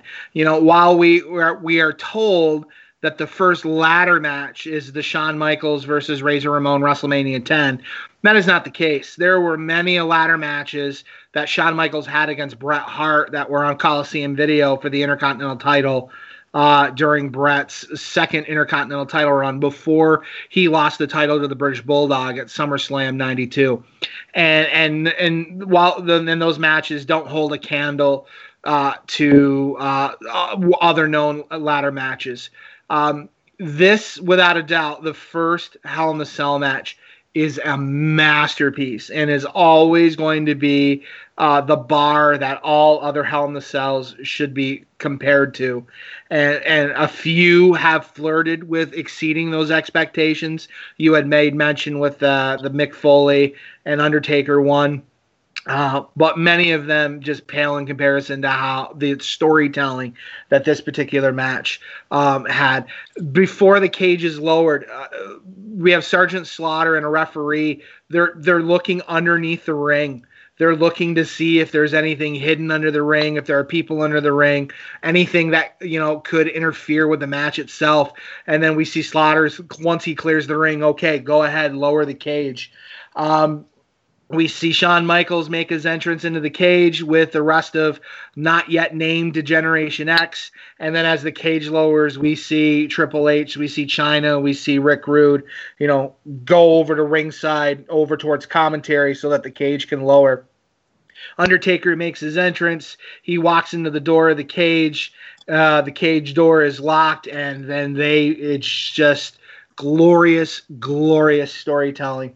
Beginning of the match, we see The Undertaker throwing Shawn Michaels hard over the top rope onto the floor, so hard that his body, his legs, and his hip uh, make contact with the cell cage before he crashes hard down on the uh, concrete floor. We see Shawn, uh, the Undertaker, whipping Shawn Michaels into the cage, and Michaels' body almost slingshots off the cage like he's hitting the ropes, and Undertaker follows through with a vicious clothesline, and that got a pretty pretty good crowd pop the Undertaker essentially sets up for what looks to be like a power bomb but he ends up slamming Shawn Michaels back into the cage a few times. Michaels tries to escape by punching Undertaker in the head a few times, but uh, Undertaker continues through and just thrusts his body like a power bomb into the cell cage a few times. Um, we continue back and forth. Eventually, both competitors get into the match. Um, Michaels ends up getting throwing the Undertaker onto the floor. Michaels hits the ropes and does like a torpedo through the middle and the top rope uh, towards the Undertaker, and his body kind of like lands hard into the cage before or after he hits Undertaker, um, and Undertaker drops down hard to the floor. Cool spot to see. Michaels ends up climbing the inside of the cage about a third of the way up, maybe almost halfway up and ends up jumping off of there and dropping a hard elbow onto the Undertaker onto the floor. Michaels uh, then starts to set up the Undertaker with some steel steps and ends up picking up the top set of steel steps and throws them down onto the Undertaker's back. And then we see one of the most vicious looking pile drivers. This would make Jerry Lawler blush, I'm sure, where Shawn Michaels uh, gave The Undertaker a pile driver on the bottom portion of the position steps and the thud that you hear when Michael's body and Undertaker's head come crashing down on those steps. It was just an absolute, absolute gross sounding spot. Um, eventually, uh, we get uh, Michael's uh, grabbing a chair uh, and um, ends up using this chair. It's a black chair, slams it into Taker's back a few times. Eventually, the competitors get uh, get their way back into the ring itself. And then we see a unique uh, homage to Andre the Giant, where the Undertaker ends up getting both of his arms trapped into the ropes, trapped so that he can't escape. Michaels ends up running the opposite ropes, charging the Undertaker, and Undertaker lifts up his big boot and uh, basically punts uh, Michaels into the face. Uh, Michaels attempts to go uh, hit the ropes again a second time, but Undertaker was able to free his arms, and then he back but gets uh, back body drop. Undertaker back body drop Shawn Michaels over the top rope onto the floor. And the unique thing about this back body drop onto the floor is that Michaels going over the top ends up landing on a cameraman who was in there taping the match and and ends up we get a flurry of weird camera shots because of the fact that the cameraman is knocked down And then whether it was planned or whether it was shoot, we see Shawn Michaels ver- visibly and verbally upset with that cameraman for being in the way of that spot. And ends up he attacks the cameraman ends up punching him and starts stomping him on the floor. Uh, just completely beats up the cameraman. Um, as the cameraman's on the floor michaels ends up uh, dragging the cameraman over towards the cage side where the door is and we actually hear a photographer who's also inside of the ring taking pictures for I'm assuming would be WWF magazine, you know, yelling to the external cameraman, "Hey, we need some help. We need somebody to get down here." So we've got the internal cameraman down, we've got the photographer attending to that camera guy. Action back into the ring we see Michaels uh, ends up doing his uh, diving forearm after hitting the ropes, running back and forth on the ropes. He does that forearm like clothesline, and then he ends up doing his little kip up. Uh, Undertaker is prone in the middle of the ring. Michaels jumps off the top rope, does his patented elbow. And here we see why the original cage was eventually updated for a much taller ceiling. Um, because as Michaels jumps off the top rope to do his elbow, he's maybe got about six, eight inches of head clearance room before he hits the top of the cage. So eventually there ended up being a, a Hell in the Cell cage upgrade. And this, his elbow off the top rope, as you can see why they ended up raising the roof on the cage. Uh, so after the elbow off the top rope, Michaels uh, sets up for his super kick, his sweet chin music. He winds up the band. He does a big super kick on the Undertaker, and almost immediately, Undertaker completely sits up from the dead and starts going after Michaels. No selling the big the big finishing maneuver. Michaels, in a frantic, tries to escape. Now, during this time where the sweet chin music maneuver is being set up, we see Commissioner Slaughter come down to ringside and orders the referee to open up the cage so that he can go in and help out the camera guy that was beat up by Shawn Michaels. So as the cage door is open, we see uh, Shawn Michaels escape. Undertaker ends up following Shawn Michaels, and then we get the infamous brawl on the floor the brawl on the floor that leads to a double leg slingshot that Undertaker does onto Shawn Michaels, where he slingshots Michaels into the cage, and Michaels, as a result of hitting the cage, gets busted open. My only frustration with this match is that if you go back and look, you can see Michaels with his gig blading his forehead like crazy right before he's about to be slingshot into the cage. Um, other than that, I mean, this match was just an absolute amazing, amazing set of storytelling. So Michaels is bleeding as a result of being slingshot into the cage. Um, you actually see at one point Michaels drops his blade, his gig into his tights after he continues to brawl with the Undertaker. Uh, Undertaker picks up Michaels and does a, a, snake eyes like javelin into the cage itself and uh, continue the uh, the bloodshed and working on the wound that's on Michaels' uh, forehead. So Michaels, in a method to try to escape the carnage from the Undertaker, uh, begins to crawl the cage, and you don't see too much of a struggle between Michaels and the Undertaker climbing to the top of the cage. But later in future incarnations of the match, we end up seeing leg holes that are cut out or footrests, I should say, to make it easier for competitors to climb to the top of the cage.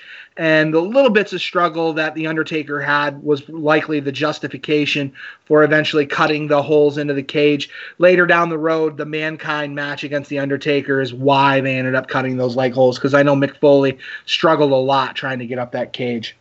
So Michaels and Undertaker start brawling uh, at the top of the cage. And here we get a very, very unique uh, situation where the Shawn Michaels tries to do another pile driver onto the Undertaker onto the top of the cage, but Undertaker blocks it and ends up giving a back body drop to Michaels onto the cage. And when Michaels rolls over to be face looking down towards the ring, blood from his forehead drips through the cage and ends up landing on the internal camera that's peering up. So we see a spattering of blood, which was kind of a cool sight um, on the camera lens as the camera guy is continuing to follow the action on the top of the cage.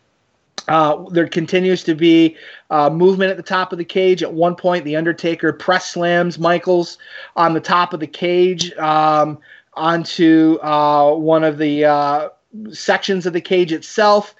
Michaels tries to scurry away and begins to climb down the cage itself and where Michaels ends up putting his feet on the middle brace section as he's climbing down the cage.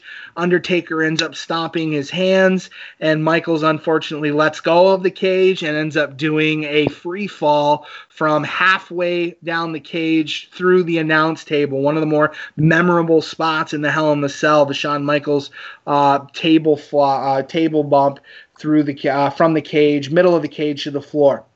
Eventually, Undertaker gets Michaels back into the ring, and now Michaels, between uh, the continued ring work, his adrenaline, his heart's pumping, the sweat, it looks like Michaels is bleeding buckets of blood. Undertaker choke slam, sets up Michaels on the top corner, and ends up doing a second rope twisting choke slam onto Michaels gives the high sign that he's going to do uh, uh, uh, the tombstone pile driver. We eventually get Undertaker going and picking up a blue steel chair. And it seemed to be a very different looking chair than the one that Michaels used on uh, Undertaker's back. And uh, Undertaker just winds up and does a uh, a ten to six top down shot right to the front of Michael's skull and just cracks him over the head. I mean, these chair shots we would never see in today's presentation. Um, after that chair shot, all of a sudden the lights dim and we get the infamous Kane debut. We have the music playing, we get the delayed pyro, and we get that infamous call from Vince McMahon. That's gotta be Kane. That's gotta be Kane. And we see Kane rip the door off the hinges, get into the ring, and have a stare down with the Undertaker. He does his arm raise and he drops his arms, and we get the pyro going off in the four posts of the ring. Kane does a tombstone pile driver on The Undertaker and then leaves ringside.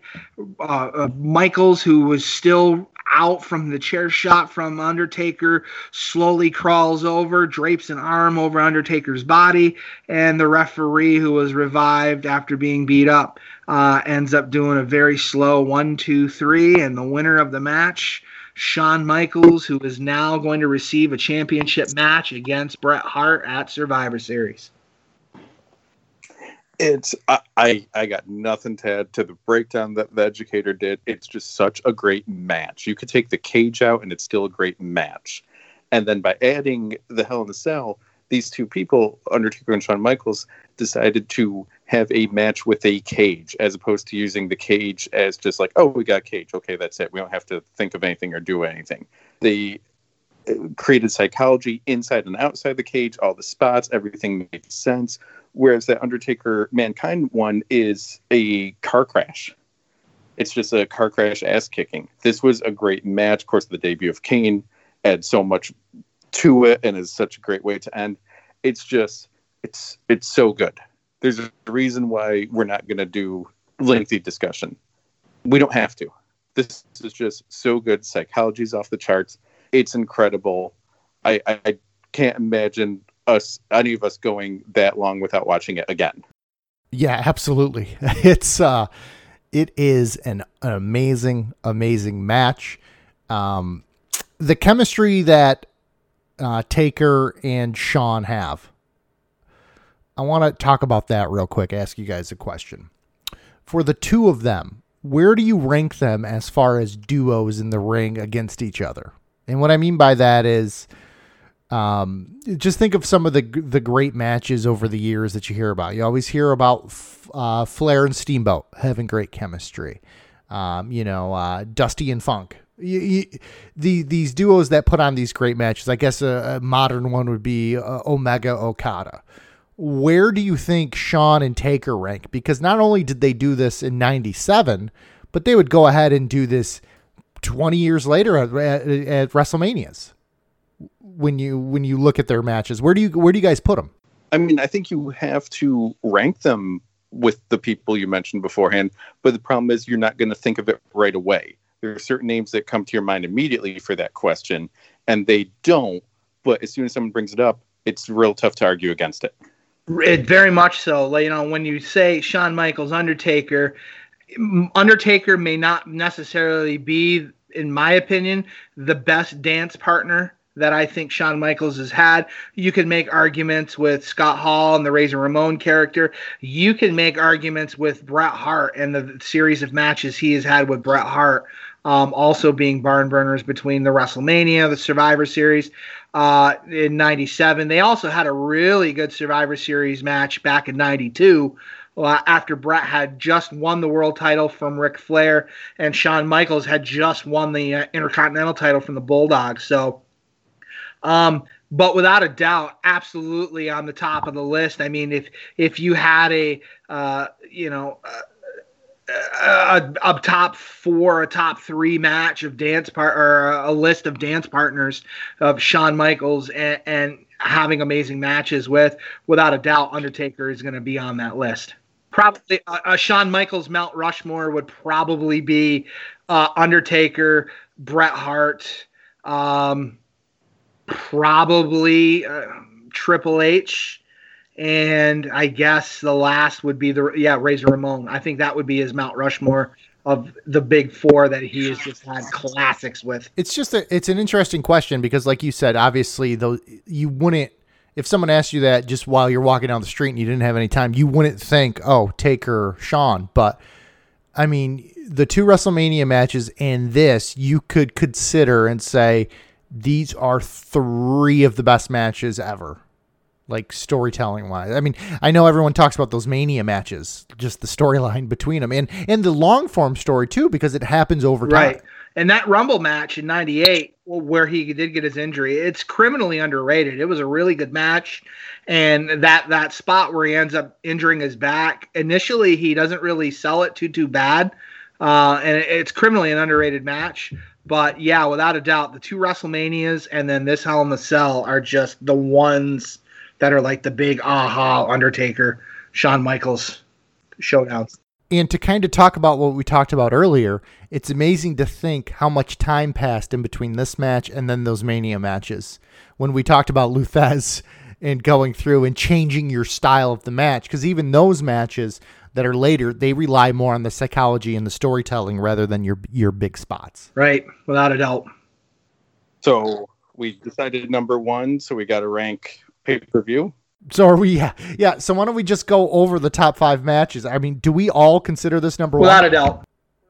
Without even discussing it, I, I think this would be the best match um, that we've seen so far.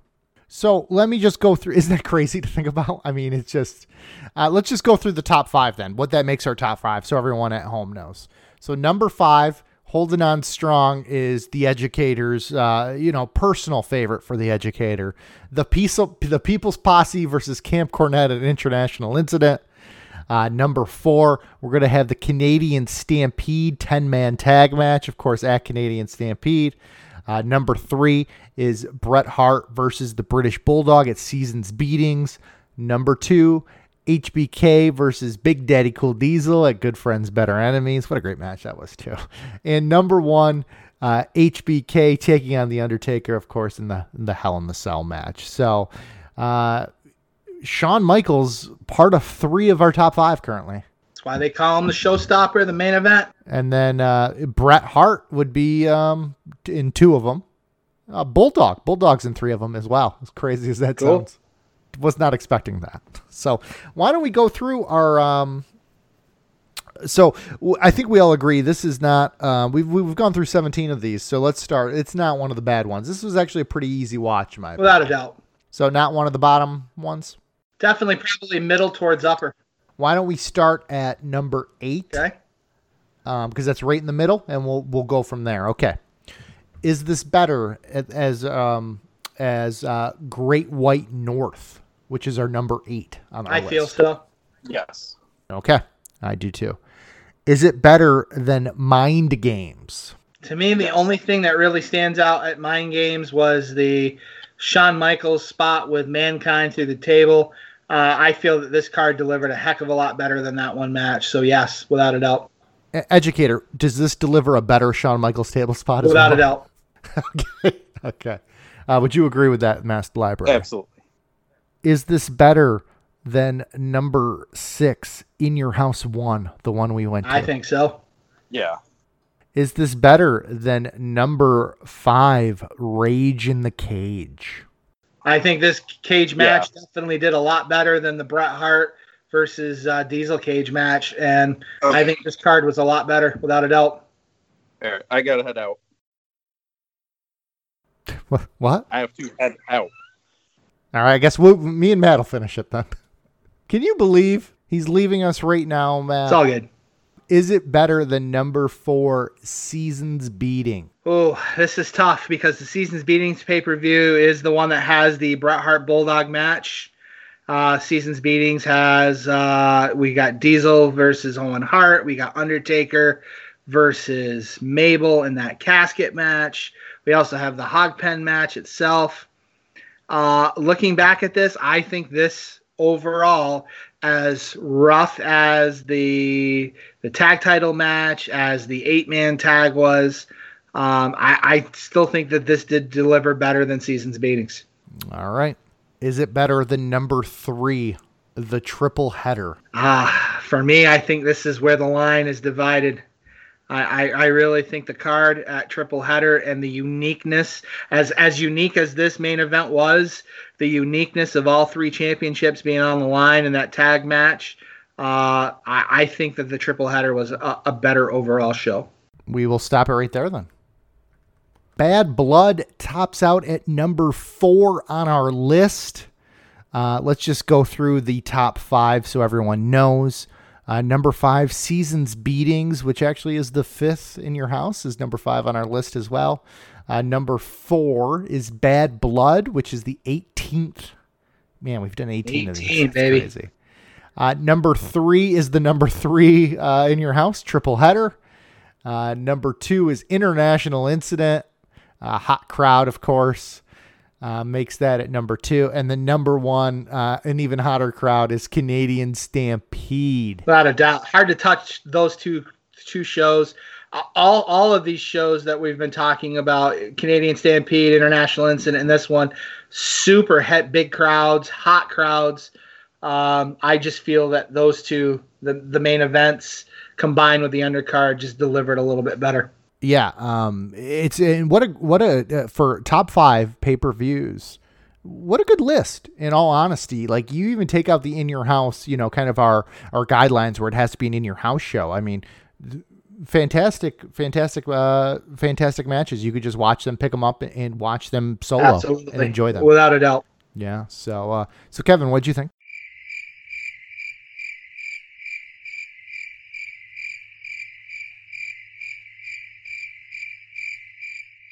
That's right. He's gone. So, uh, so, so anyways, I think that's going to do it for us. Of course, next week we will be discussing D-Generation X in your house. Um, what a uh, the main event for that one is uh, Shawn Michaels, who will be the world champion, uh, taking on it looks like Ken Shamrock. So what a crazy two months it will be from where we are to where we where obviously where we will be. Injured and taking out taken out of a six man tag to now two months later in the main event for the WWF Championship. Crazy how things change. and a lot happening in those two months. Of course, Mr. McMahon. I mean, it's it's going to be fascinating to see how much more into that Attitude Era they jumped. So, uh, so uh, Mr.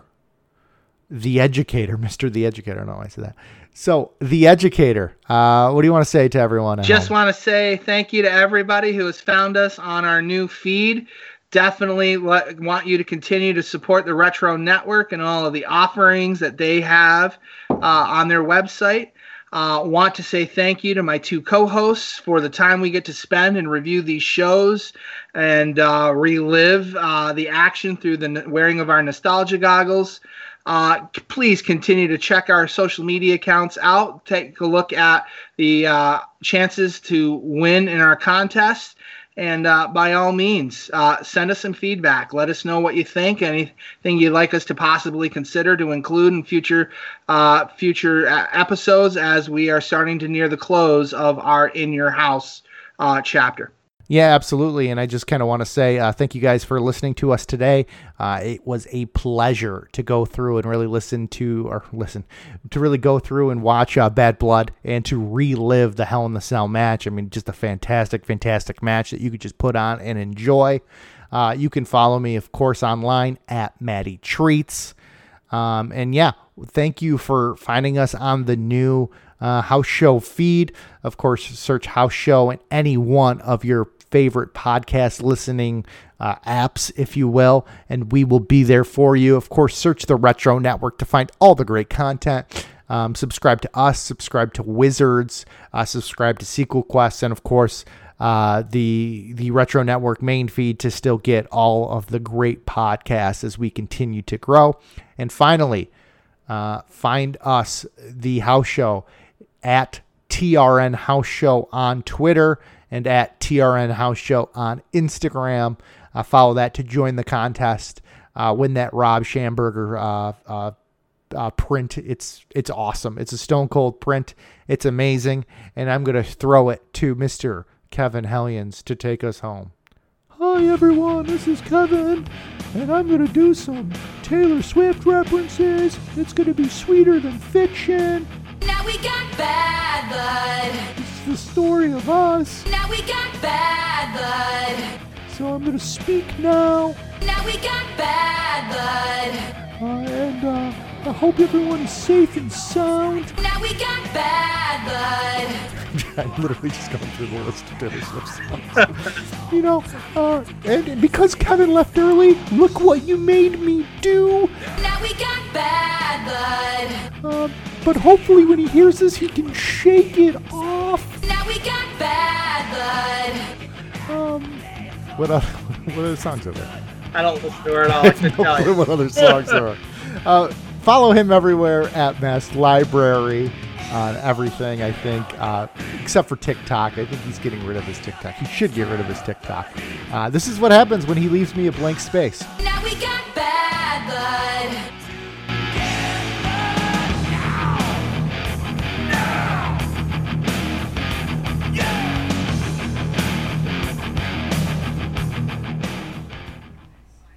Uh, hey guys, I'm I'm sorry about that. Family thing came up. I'm I'm back now to finish up the show though. Guys, guys. Oh, I guess it took longer than I thought. All right. Um. Well, since no one's here. Cause baby, now we got bad blood. You know it used to be mad love. So take a look at what you've done. Cause baby, now we got bad blood. All show to do that.